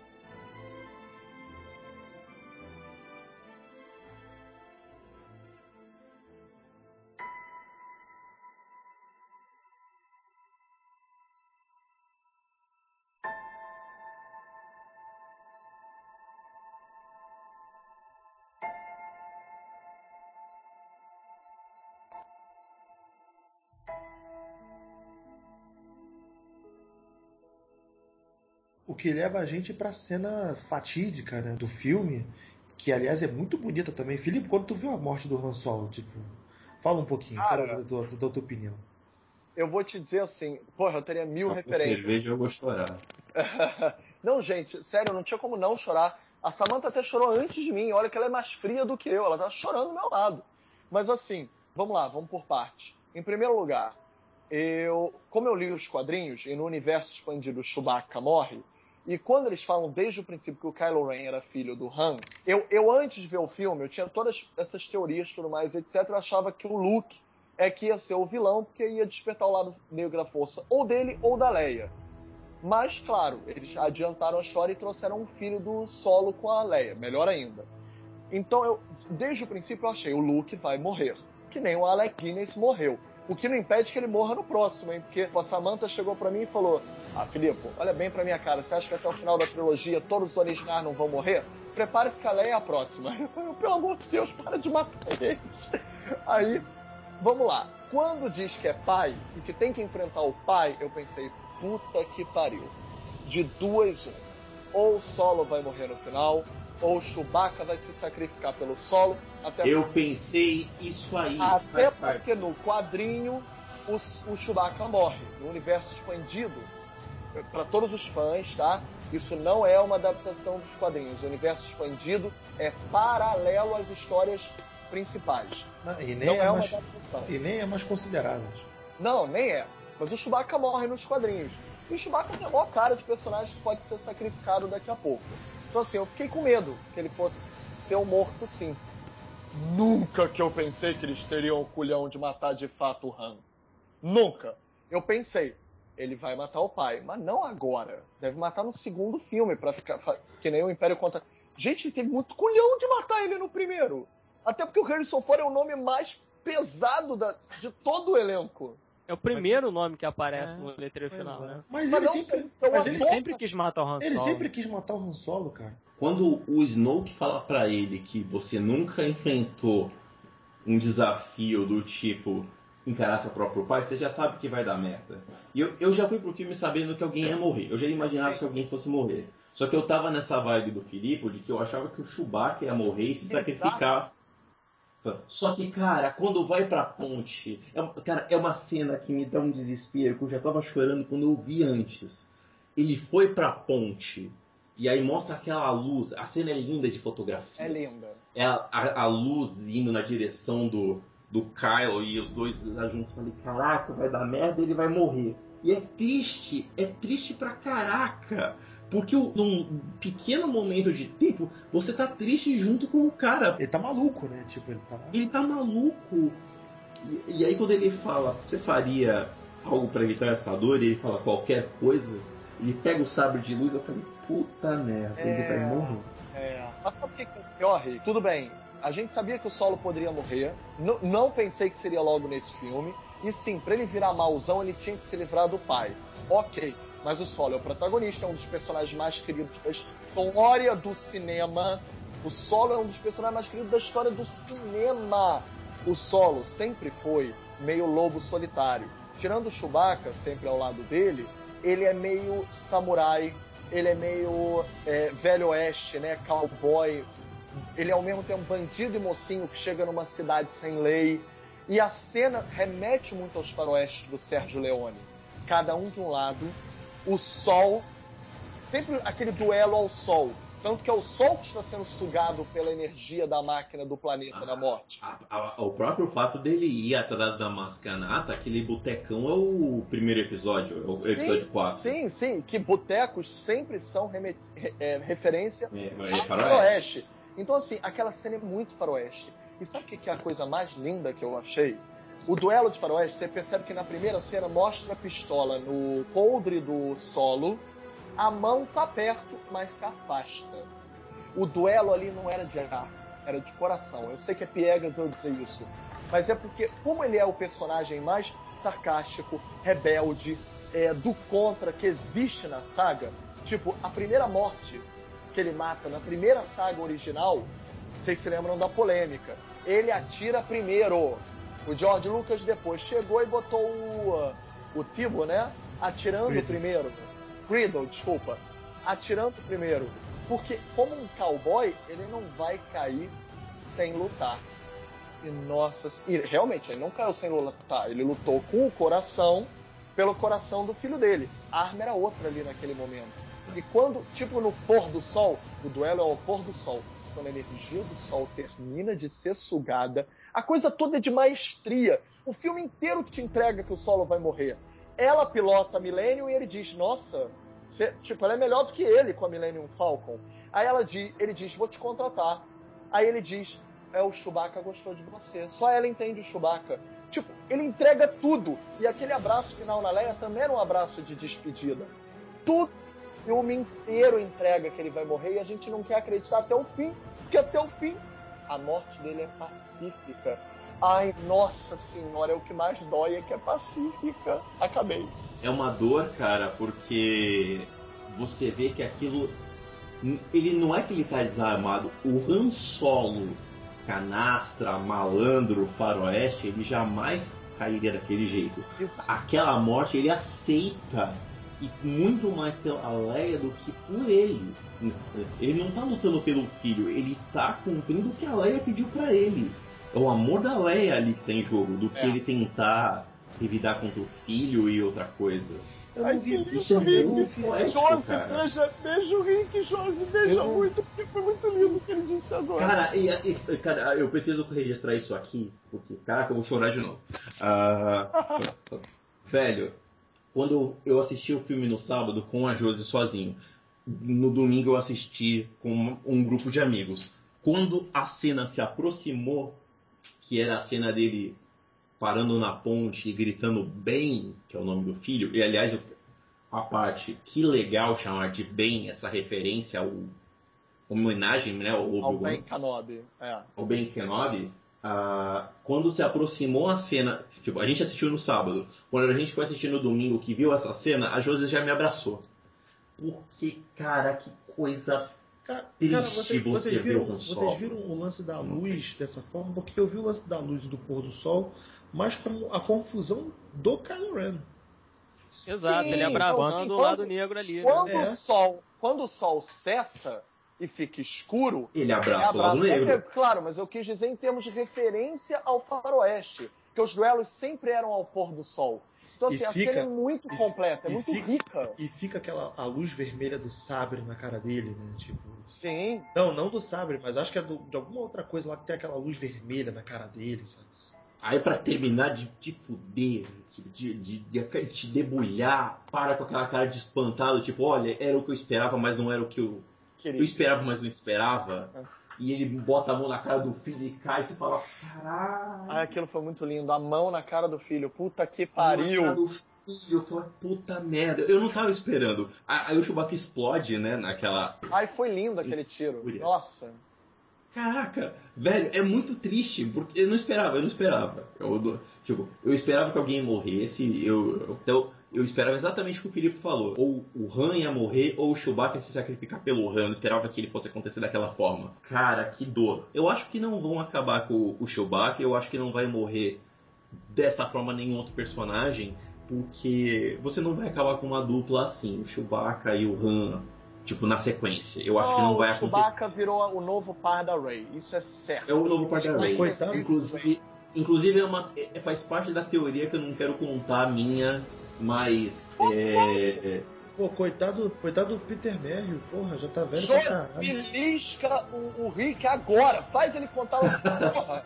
É, coitado do Finn, né? Porque o Finn tinha tudo para ser o copiloto da Millennium Falcon. ah, não, não. E agora. Não, não tinha, não. Não tinha, não. Tinha, não. Mas olha o detalhe, gente. O Chewbacca foi bem explorado nesse filme, tá? Ele tem inúmeros momentos maneiros. Até flertar com a enfermeira, ele flerta. É. Verdade. Vamos falar verdade. de quem não foi bem explorado? Capitão Phasma. Não, não, peraí, peraí. Deixa eu terminar. Fala a teoria, Rick. Eu, eu, ele vai falar no final, no final ele vai falar. Ah, deixa o final pra ser o grande finale. Deixa o grande finale. Só deixa eu dizer uma frasezinha. É, quando o solo vai, eu fiquei assim, ai, nossa, que, que eu vou ver no segundo e no terceiro sem o solo? Porque ele domina o ritmo do primeiro. E sabe o que, que me veio, gente? A Ray cresceu tanto para mim que eu quero o segundo, eu quero o terceiro. Que eu quero saber o que, é que acontece com a Ray, mesmo Sim. sem o solo. pois é, ver. não ficou aquela coisa de, ah, agora perdeu a graça. Né? É, tipo, agora é. eu não quero mais ver. É. O que eu tava falando, a Capitão Phasma não seria o novo Boba Fett? Personagem de visual legal que né, não faz nada. Ela foi muito mais explorada nesse filme. Eu comentei isso também. Não aconteceu achei... nada com ela. Quando ela virou refém ali, eu achei que pelo menos tirariam a máscara dela pra gente ver a cara da Gwendolyn, né? A atriz de Game of Thrones. Nem isso, cara. Nem isso. Não, pior. É se você viu com a piadinha do, da, do, do de compactador de lixo e acabou. Tem um momento que, porra, que o cara luta com. Que o Finn luta de sabre de luz com o Stormtrooper. Por que não era ela ali, né? Verdade. Porra. Pois é. Tem um Stormtrooper que fica com ombreira vermelha, ele aparece mais do que a Phasma. é um absurdo. Não, peraí, tem mais de um de ombreira vermelha. Eu acho que é um título, é um ranking. Tem é, mais. É. Mas aparecem mais do que ah, a Phasma. Aparece. Mas é fácil aparecer mais do que ela, porque é um ranking, né? Tem mais de um. Caraca, uma mulher de 2,5 metros e meio com um Stormtrooper de prata. É, eu sei. Com uma capa? Uma capa, eu velho. Ela tem. Tinha que ter sido ela a lutar com o Finn. Concordo com o Beto. Eu concordo, mas parece que ela vai ser mais bem explorada no próximo filme. Pô, tomara, porque, contrato, né? porque é um puta desperdício, né? Aliás, uma coisa interessante, né, se você parar, pra pegar, é diferente da trilogia clássica, em que logo de cara você perde um general grande e só fica o Darth Vader ali, nenhum vilão morreu, né? Nem o Hux, nem ela. É. E, e, nem o Kylo Ren. O que resta é saber do que será dentro do próximo episódio. O Alexandre, tem mais alguma coisa que você queira levantar? Não, é só realmente que tem, acho que um excesso de personagens ali um tanto quanto desnecessário. Acho que a narrativa ali ela dá uma travadinha depois que eles encontram o Han Solo, o Han Solo leva eles lá naquele boteco, templo, sei lá, qualquer coisa que está escondido lá, o sabre do Luke, sabe-se lá por quê. É, ali dá uma quebradinha assim de ritmo, mas no geral filme é bem satisfatório, né? Para quem acho que para quem nunca assistiu também deve ter sido um filme muito saboroso, assim, né? Pra quem não viu os outros seis filmes, no é caso. Que, né? é, boa, boa, Eu acho que ele fecha redondinho. Assim. Bom, Alexandre, esse filme vocês acham necessário ver os anteriores? Porque Sim. eu tenho tipo, muita impressão de que você pode ver esse filme tranquilamente. Ah, gente, que é inteligível é, mas é óbvio que aumentam as referências, né, Pop? Você sentir falta. Senão a morte do solo pode nem significar tanto. Não, cara, eu acho que não. Mas o que o Beto fala nesse sentido, as referências dos filmes anteriores, do tipo, quando, os, quando o Finn e a Rey estão correndo no deserto da. E eles falam, vamos naquela nave. Na, puta, a nave explodiu. Vamos naquele lixo. Vamos naquela sucata e você olha a sucata Millennium Falcon você precisa ter um background para ter apego para aquilo, né? Não, mas você sabe como é que a nave chegou ali, porque depois o Han Solo fala, né? Não, que um cara roubou de mim e esse outro cara roubou de outro cara, que roubou de outro cara que largou lá, né? Sim, o roteiro ele tem é autorreferência a ele mesmo, ele se explica bem. Tipo, foi o que eu disse, o Solo morrer e tudo mais, faz quem foi que citou Hamlet primeiro? Foi o Alexandre ou foi o Rick? Foi Alexandre. Então, Alexandre, você tem toda a razão. Você vê, todos os filmes da série são shakespearianos, mas o solo morrer ali é muito Hamlet. Então, mesmo quem nunca viu a trilogia original, quem nem sequer sabia quem era Han Solo, vai olhar, vai ver o filme, vai ver bem fechadinho o pacote e vai dizer: Nossa, bem Hamlet, né? O cara matou o pai. É. E vai ser rico. Ele vai ter tido um aproveitamento. Se gostou das piadas do solo, se gostou do personagem dele nesse filme, vai dizer: Pô, que pena que ele morreu logo no primeiro, né? Que nem o Alec Guinness quando morre no primeiro. Mas o que eu acho que o Beto quer dizer é o seguinte: se você vira escravo dos outros filmes, para você entender esse, é isso, Beto? Não, não, foi simplesmente de. de... Eu acho importante de, você conhecer. Popular, se, se o popular hoje, se ele pega nunca viu os primeiros e vai assistir esse, eu acho que ele é perfeitamente capaz de.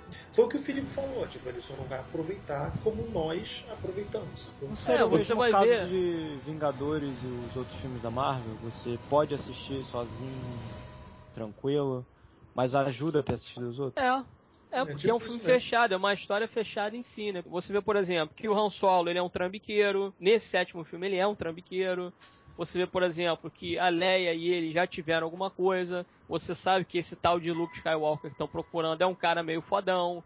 Você sabe ali que o cara ali, entre aspas, é, reverenciado pela pelo a nova ordem ali, primeira ordem que seja, era um cara fodão também. E aí você tem a referência de que o Paul Kylo Ren é na verdade o filho do Han Solo com a Leia. E fala, pô, legal, esses caras tiveram alguma coisa, não ficou só naquela brincadeira ali. Então você tem algumas referências dentro da história ali que não fica necessariamente didático. Você tem o fanservice e você fazer referência, por exemplo, eles terem uma arma muito poderosa e aquela arma é maior do que a anterior que eles criaram. Quer dizer, esse é o tipo de referência que você tem ali no filme é, que é simplesmente assim, uma cereja do bolo para você desfrutar daquilo que está sendo desenvolvido, entendeu? Porque no geral, na verdade, os personagens que vão ser mais desenvolvidos dali em diante é quem? É Ray, é o Finn, talvez ali o Baby Oates numa outra situação apareça de novo ali com o Paul Dameron e assim por diante, sabe? Então, é aquilo, eles querem te mostrar uma nova galera daí e a gente vai acompanhar muito mais essa galera, mas ao mesmo tempo a gente vai fazer essa menção aí à galera que veio do passado que ainda tá ali viva, nativa e tal naquele universo, ainda lutando contra as forças do mal e etc, entendeu? eu acho que isso é crédito pro J.J. Abrams. Ele fez esse balanço entre ser referencial sem ser babaca, sem ser, ó, oh, tá aqui e tudo mais. É porque os personagens clássicos são muito bem entregues. Quando aparece o Han, parece muito bem. Quando aparece a Leia, ela tá explicado por que a Leia aparece. Todos os personagens clássicos que foram aparecendo no filme, eles foram muito bem servidos. Sem a opinião de vocês, mas para mim, eles foram muito bem entregues como personagens que são importantes mas que você não precisa ficar toda hora lembrando, voltando, ó, no capítulo anterior, fulano fez isso. Isso eu acho que é a mão do J.J. Abrams. Até porque ele faz escola, né, porra? O cara ressuscitou Star Trek, que tem, porra, também um puto universo expandido com mil séries e os Cambau 4. Ele tem escola. Ele também dirigiu Missão Impossível 3, pegou uma franquia já pronta e continua a andar com ela. Até trouxe novos né, aspectos que foram mantidos nos seguintes, como a esposa dele, do, do Ethan Hunt, né? Então, sim, ele, ele tá escolado em pegar o universo já preparados e reformulá-los. Ele é bom nisso. E, independente disso, eu não queria ter que corroborar com essa alcunha, mas essa alcunha é verdadeira. Ele é o Spielberg da nossa era, dessa nova era. Ele é o Spielberg da nova era. Ele sabe a linguagem das massas. Ele tem até o seu próprio ET, né? Que é Super 8. É, ele tem. Uhum. E que homenageava o Spielberg. O cara sabe o que tá fazendo. Essa é a questão. Tanto que cada referência, cada homenagem. Ele foi muito cuidadoso. Ele foi quase como um historiador para fazer esse filme. Mas ele poderia ter feito um filme no papel de historiador chato. E o filme não é chato. Ele poderia fazer um filme igual. Apesar de ter mil referências a cenas iguais, as cenas se desdobram em algo novo. Então, ele, sabe, ele só fazer um filme novo de, de, tudo que foi igual. Mas você sabe o que eu acho? É que quando você tem um filme que referencia, você tem a impressão que a pessoa precisa esfregar na sua cara que, olha, se você não entendeu, eu vou te explicar. Isso é sutil. muito. Ele é sutil. Ele vai colocando cada personagem, a Leia, o Han, a própria aparição do Luke, tudo muito sutil e muito bem entregue. E, e é uma coisa que às vezes a, o criador perde. O Ridley Scott, ele perdeu isso quando ele fez Prometheus. Ele é o dono Verdade. da coisa, ele criou. No caso, não é o caso de Star Wars. A hora que aparece aparece cada cara, tá, tá, tá, tá, tá ok você quer ver, você tá, você tá feliz de aparecer. As pessoas que eu participei do filme, a galera aplaudiu quando viu o Han Solo. É. E o Luke também, o Luke aparece, porque tipo, o Luke era um personagem super fraco, né? Não é por mal. Um bananão, que é um bananão que dá certo, aconteceu na trilogia original. Até a hora que ele aparece, você fica pensando, o que, que esse merda tá dando tanto trabalho? Porra! Mas a hora que ele aparece, não, você não consegue negar um arrepio. Até porque você já perdeu o solo, então você você se apega a qualquer nova alguém, né? coisa né? que ele te dá. Quando ele te dá o look naquela cena com a Ray, nossa, putz, grila, eu, eu, eu, não queria ter me emocionado, eu juro, eu resisti. Não consegui. É. Aliás, consegui. parabéns pra galera de maquiagem da Disney, porque quando eu vi a foto do Mark Hamill, eu falei, que merda vão fazer com ele? Ele tá velho, ele tá muito longe de ser o, o Luke, e quando eu vi ele surgindo no filme, você abraça que ele é o Luke velho. Gente, ele tá a cara. Tipo, ele é o Luke velho, ele envelheceu o Luke. Ele tá a cara envelhecida do Alec Guinness misturado com o Ian McGregor barbudo. Qual que aparece da, da, Tipo, a Carrie Fisher, a paisana, e o. A, principalmente a Carrie Fisher e o Mark Hamill, você fala, puta merda. Então, a, a, ela não convencia de princesa na época, não vai ser agora que vai convencer. Ah, não! Eles estão ok, eles estão legais. Mark é. Hamill ele dá um look velho, você compra aquilo. Mas você sabe que o JJ mandou a Carrie emagrecer e fazer um trabalho de voz, porque ela é muito cancerosa, a voz dela. Não, tipo... ela tava muito na draga, muito na draga. Ah, muito. Tá. não, ela é mas... toda doentinha, gente. Ela é toda doentinha. Ela tem muita doença. além de ter um histórico péssimo de, de, de droga aí, Sim, sim. é, é, aquilo que a galera viu no The Big Bang Theory, o episódio que ela aparece, ela é daquele jeito mesmo, né? Eu nem lembro do episódio do Big Bang. Cara, ela já, ela já era doida na década de 70. É, só, só melhorou, né? É. Então, galera, vamos dar por encerrado? Só só teoria agora. Eu só vou, eu só vou perguntar então, além do, do pro Rick soltar a teoria dele, é, cada um falar um pouquinho o que que espera do, do episódio 8. O episódio 8 vai ser o, o, que vai sair no final do ano que vem, que é o não, entre não. episódio 3 e 4, é isso? Não. O episódio 8 vai sair é 2017. Cara, é outro diretor, não é isso? É, vai ser o cara do Looper, que eu já perdi totalmente, já, já me deixou broxa. Pois é, e aí eu sinceramente eu não sei right, então. Não, então não, não esperar então, vamos mudar a pergunta. É, o que, que você acha que vai ter? Acha que vai acontecer, assim? Cara, pra mim vai ter um treinamento da Ray com o Lu. Daí pra frente, cara, eu não sei. Pra mim vai ser o o Império Contra-Ataca, né? Que é o é, é treinando com Yoda. É isso que eu ia falar, né? Tipo, porque é, é característico do, do, do, episódio do meio dos heróis terminarem quebrados, né? É, pra mim vai ser mais ou menos isso. Se essa foi a estrutura do 4, com alguns elementos do 5, pra mim o próximo vai ser a estrutura do 5. Felipe Pitanga. Idem. Eu gostaria que o Yoda aparecesse em espírito. Pô, esse trem já passou, filho. Deixa o bicho morrer. Mas olha, de uma forma ou de outra, duas coisas vão acontecer. Novos personagens é, do lado ruim, do lado negro da força, e possivelmente até novos personagens do lado bom ou desdobramento dos que já existem. Alexandre? Cara, eu tô pensando o que, que, poderia acontecer. Eu acho que poderia acontecer, talvez o Kylo Ren ele se separar ali daquela galera e acabar falando, quer saber, eu não vou mais seguir vocês, agora eu vou comandar os Cavaleiros de Ren aí, de repente pode ter essa coisa dele ficar no meio do caminho ali entre o Império e a Resistência, algo parecido. Pode terminar talvez aí com o Luke Skywalker sendo preso de alguma maneira pelo Império ou sendo feito de refém de alguma forma ali, de isca. É mais ou menos por aí, eu tô esperando isso. Um filme que ele realmente vai terminar um pouco para baixo, assim. Para explorar o que você falou, você tocou num ponto bem legal. Até hoje a gente vê sempre duas facções. Se o Kylo se separasse, e formasse uma terceira, seria bem interessante. É, porque aí fica, fica, perde um pouco o foco. Eu acho que isso cai um pouquinho a partir do momento que aquele vilão do Andy Serkis é quase uma divindade. Ele parece Aquele é mágico de Oz, cara. Ele é do tamanho do Yoda. É, porque... é a cabeça flutuante.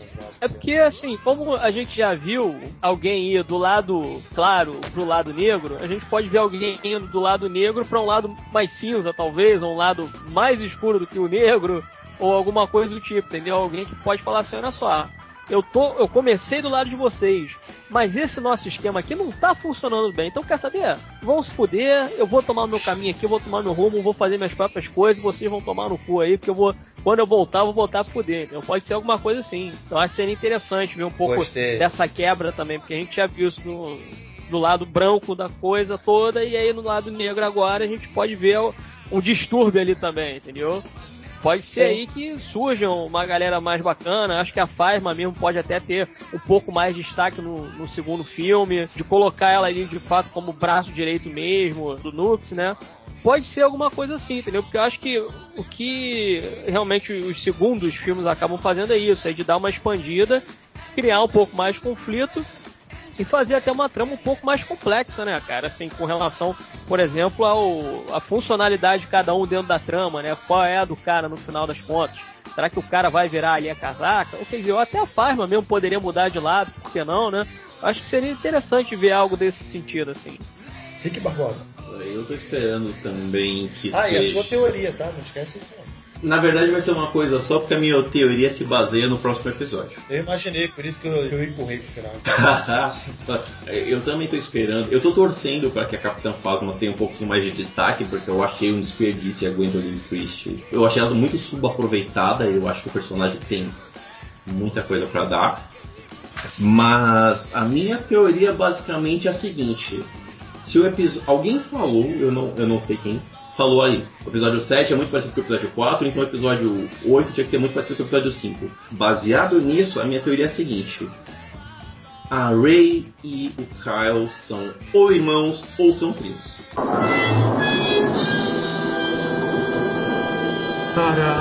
Ah, eles são primos, porra. Ou ela é filha do Luke, ou ela é, pelo que apareceu para mim neste filme, ela é irmã do próprio Kylo Ren. Porque a ligação que o Han Solo tem com a menina é muito absurdo. Quer oferecer emprego para ela, ele tá toda hora com um brilho no olhar quando ela tá fugindo da Starkiller. Ah não, mas ali ele tá que nem o Nick Fury nos Vingadores, vê alguém diferente e fala, vem cá, você quer se unir aos Vingadores e tal? É mais ou menos isso que tá acontecendo ali. I'm here to talk to you about the Avenger Initiative. Eu acho que não, cara. Tem, tem, alguma coisa a mais ali. É uma das coisas que até justificaria ele com a Leia não estarem juntos, não só a dor. Alguma coisa além pode ter separado esses dois. Como tem essa coisa do universo, a história da volta e volta, episódio 8 pode ser, na verdade, um plot precisa de um plot twist. O plot twist pode ser que, na verdade, na hora que os dois saírem na porrada de novo, na hora que a Ray mais bem formada encontrar de novo o cara mais bem formado, a Leia precisa se meter no meio do caminho e falar: parem com essa porra que vocês dois são irmãos. Por que isso? No universo expandido, o Luke teve um filho que se chamava Ben. A, a Leia e o Han Solo tiveram gêmeos. Galera, para de pensar em universo expandido, porque o universo expandido não existe mais, sacou? Só existe, só existe no, seu, no, no nosso coração. Não, nego. A partir do momento que o Kylo Ren se chama Ben, ele trouxe de volta. Ele pode não seguir piamente, mas ele existe e não vai ser jogado plenamente fora. É uma homenagem chamar o cara de Ben por causa do Obi-Wan? Ok. Só que nesse universo expandido existe um Ben também. Pode ser que, na verdade, isso seja referenciado. Precise de um. Tcharam, um, um plus. Que pode ser sim os dois serem irmãos. Ou pode ser também que ela seja filha do Luke. Ou vice-versa. A gente não sabe. Uma das coisas que eu vi é que ela simplesmente pode ter nascido da força. A força despertou nela e ela pode ter saído, saído. Então ela é tipo, ela é tipo o bebê Cosmo. É. Não sei, por exemplo, o Anakin ele não era filho de ninguém. Ele, ele tinha a força dele. Peraí, Rick, de uma forma ou de outra, vamos supor que sim, mas a Leia não. A Leia reage. Porra, a mãe tem mais é que saber, né? Até porque ela esperava muito pela mãe dela. Tipo, pelo menos a mãe tem que saber que, que escondeu o filho, né? Se o pai eu não também, sabe, pelo menos a mãe tem também, que saber. Eu também acho. E a Leia ignora muito ela. Agora, eu acho que eu até devia ter falado isso, eu esqueci. Tem duas coisas interessantes nisso. A primeira, se ela é filha, se ela é filha do Luke, a gente tem que saber quem é a mãe. E a mãe pode acrescentar toda uma nova história nessa saga. O que é maneiro até, escolher uma atriz para ser a mãe. A mãe pode ser que já esteja morta e tenha um segredo, ou pode ser que esteja viva e tenha um segredo, pode ser que esteja do lado negro da força. É um negócio maneiro aí em poder explorar uma mãe. Quem é essa mulher que, que já teve um filho com Luke ou não? E a segunda coisa é. Eu ainda acho que pode rolar mais química. Tudo bem, ok, só voto vencido num triângulo amoroso mas mais química do bem, mal, bem, mal, família, não família, tanto faz, entre o Kylo e a Rey. Sabe como os seriados de TV adoram às vezes pegar o vilão e botar uma situação de perigos junto com o protagonista e eles têm que se ajudar para se virar naquela situação específica e depois eles voltam a ser vilões? Tipo Xavier e Magneto? O filme poderia botar o Kylo e a Rey em situação juntos de perigo. E eles têm que cooperar numa situação limitada. E depois ter que testar de novo a lealdade entre eles. Seria bem interessante aumentar essa química de bem e mal entre eles. Eu, eu acho que aí no Jessica Jones a gente já tem alguma coisa assim. Eu não, não, não, eu acho, eu Jessica acho Jones, isso é truque antigo de seriado. Todos os seriados usam esse truque. Todos. Então, pode ser, não tô falando que não. Eu acho que até pode.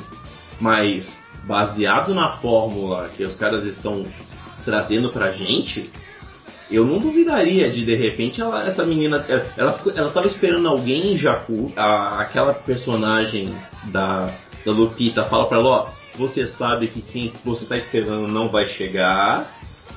A ligação dela com o Han é uma coisa que para mim ficou mais do que simplesmente empatia. Eu acho que pode ser. Se vocês lembrarem do episódio 3, o Luke e a Leia foram separados porque era seguro os dois não ficarem juntos. Sim, sim.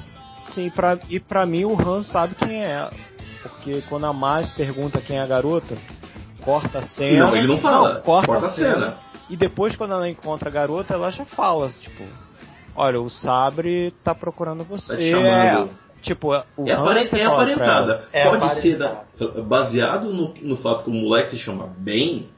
Pode ser que na verdade a, ele seja alguma, ele seja além de ser sobrinho do Luke e isso teria desolado o Luke. Não toma conta mais ó, oh, não vou mais treinar ninguém, vou me isolar na montanha e whatever. É porque ele matou, né, todos os, os, discípulos do Luke. E aí, se você pensar, o Luke pode ter ficado bolado e ameaçado ir pro lado negro. Seria então, uma puta história pro, pro episódio negro. 8. Também acho isso. É, eu acho que o episódio 8 provavelmente vai focar justamente nesse exílio aí do Luke, né? Sobre o que, que aconteceu com ele, por que, que ele foi para lá e tal, né? Essa isolação toda aí provavelmente vai ser mais ou menos o que a gente viu no episódio 4, do Obi-Wan explicando pro Luke que, quem era o pai dele, e né, que ele era um cara fodão e tal, e aí o Darth Vader veio e matou o cara, não sei o que, babá, eles eram melhores amigos, essa coisa toda. Aí ele vai falar mais ou menos isso, né, ele vai contar ali um pouco da história dele, o que, que ele passou nesses 30 anos e tal, quem ele perdeu, etc. Só que é que tá, cara, uma coisa que eu não gostaria de ver nessa nova trilogia é, no caso aí, o vilão físico, acabar passando aí por uma situação na qual ele tem que se sacrificar e para salvar alguém ali de alguma situação, tipo a nave tá explodindo, ele vai ficar ali, não, eu vou controlar a nave para ela bater numa lua, qualquer coisa assim, e você some daqui. Eu não gostaria de ver Porque o personagem. Fica muito repeteco da original, Exato, não né? quero ver mais essa coisa do vilão ali naquele momento de redenção, de ah, já matei milhões de pessoas, mas agora eu vou salvar aqui esse bebezinho e vai ficar tudo bem. Sabe? Eu não gostaria de ver um final assim pro Kylo Ren. Acho que ele tinha que se fuder no final. Galera, pra gente se despedir, porque esse podcast já tá enorme. Adilson Ribeiro da Hora do Filme chegando aqui pra dar seu tchau. Oi, tudo bom? Tchau. Tchau! Tchau, tchau. Tchau. Tô te desligando. Olha, eu cheguei, ninguém- eu cheguei e ninguém falou oi. Me senti, me senti a pior das pessoas. Não, não é isso não, é porque a gente tava no meio do raciocínio. Bom, deixa eu falar rápido então, ó. Achei o filme lindo, maravilhoso. Chorei no cinema. Não, mentira, chorei não, brincadeira. Mas achei o filme muito. Chorou, chorou. Não, chorei não. Porque nem, nem sou tão fã de Star Wars assim, mas enfim. Achei o filme muito bom, gostei muito mesmo, mesmo, mesmo. É, só teve um momento do filme que eu achei chato, mas que aí 30 segundos depois eu paguei língua.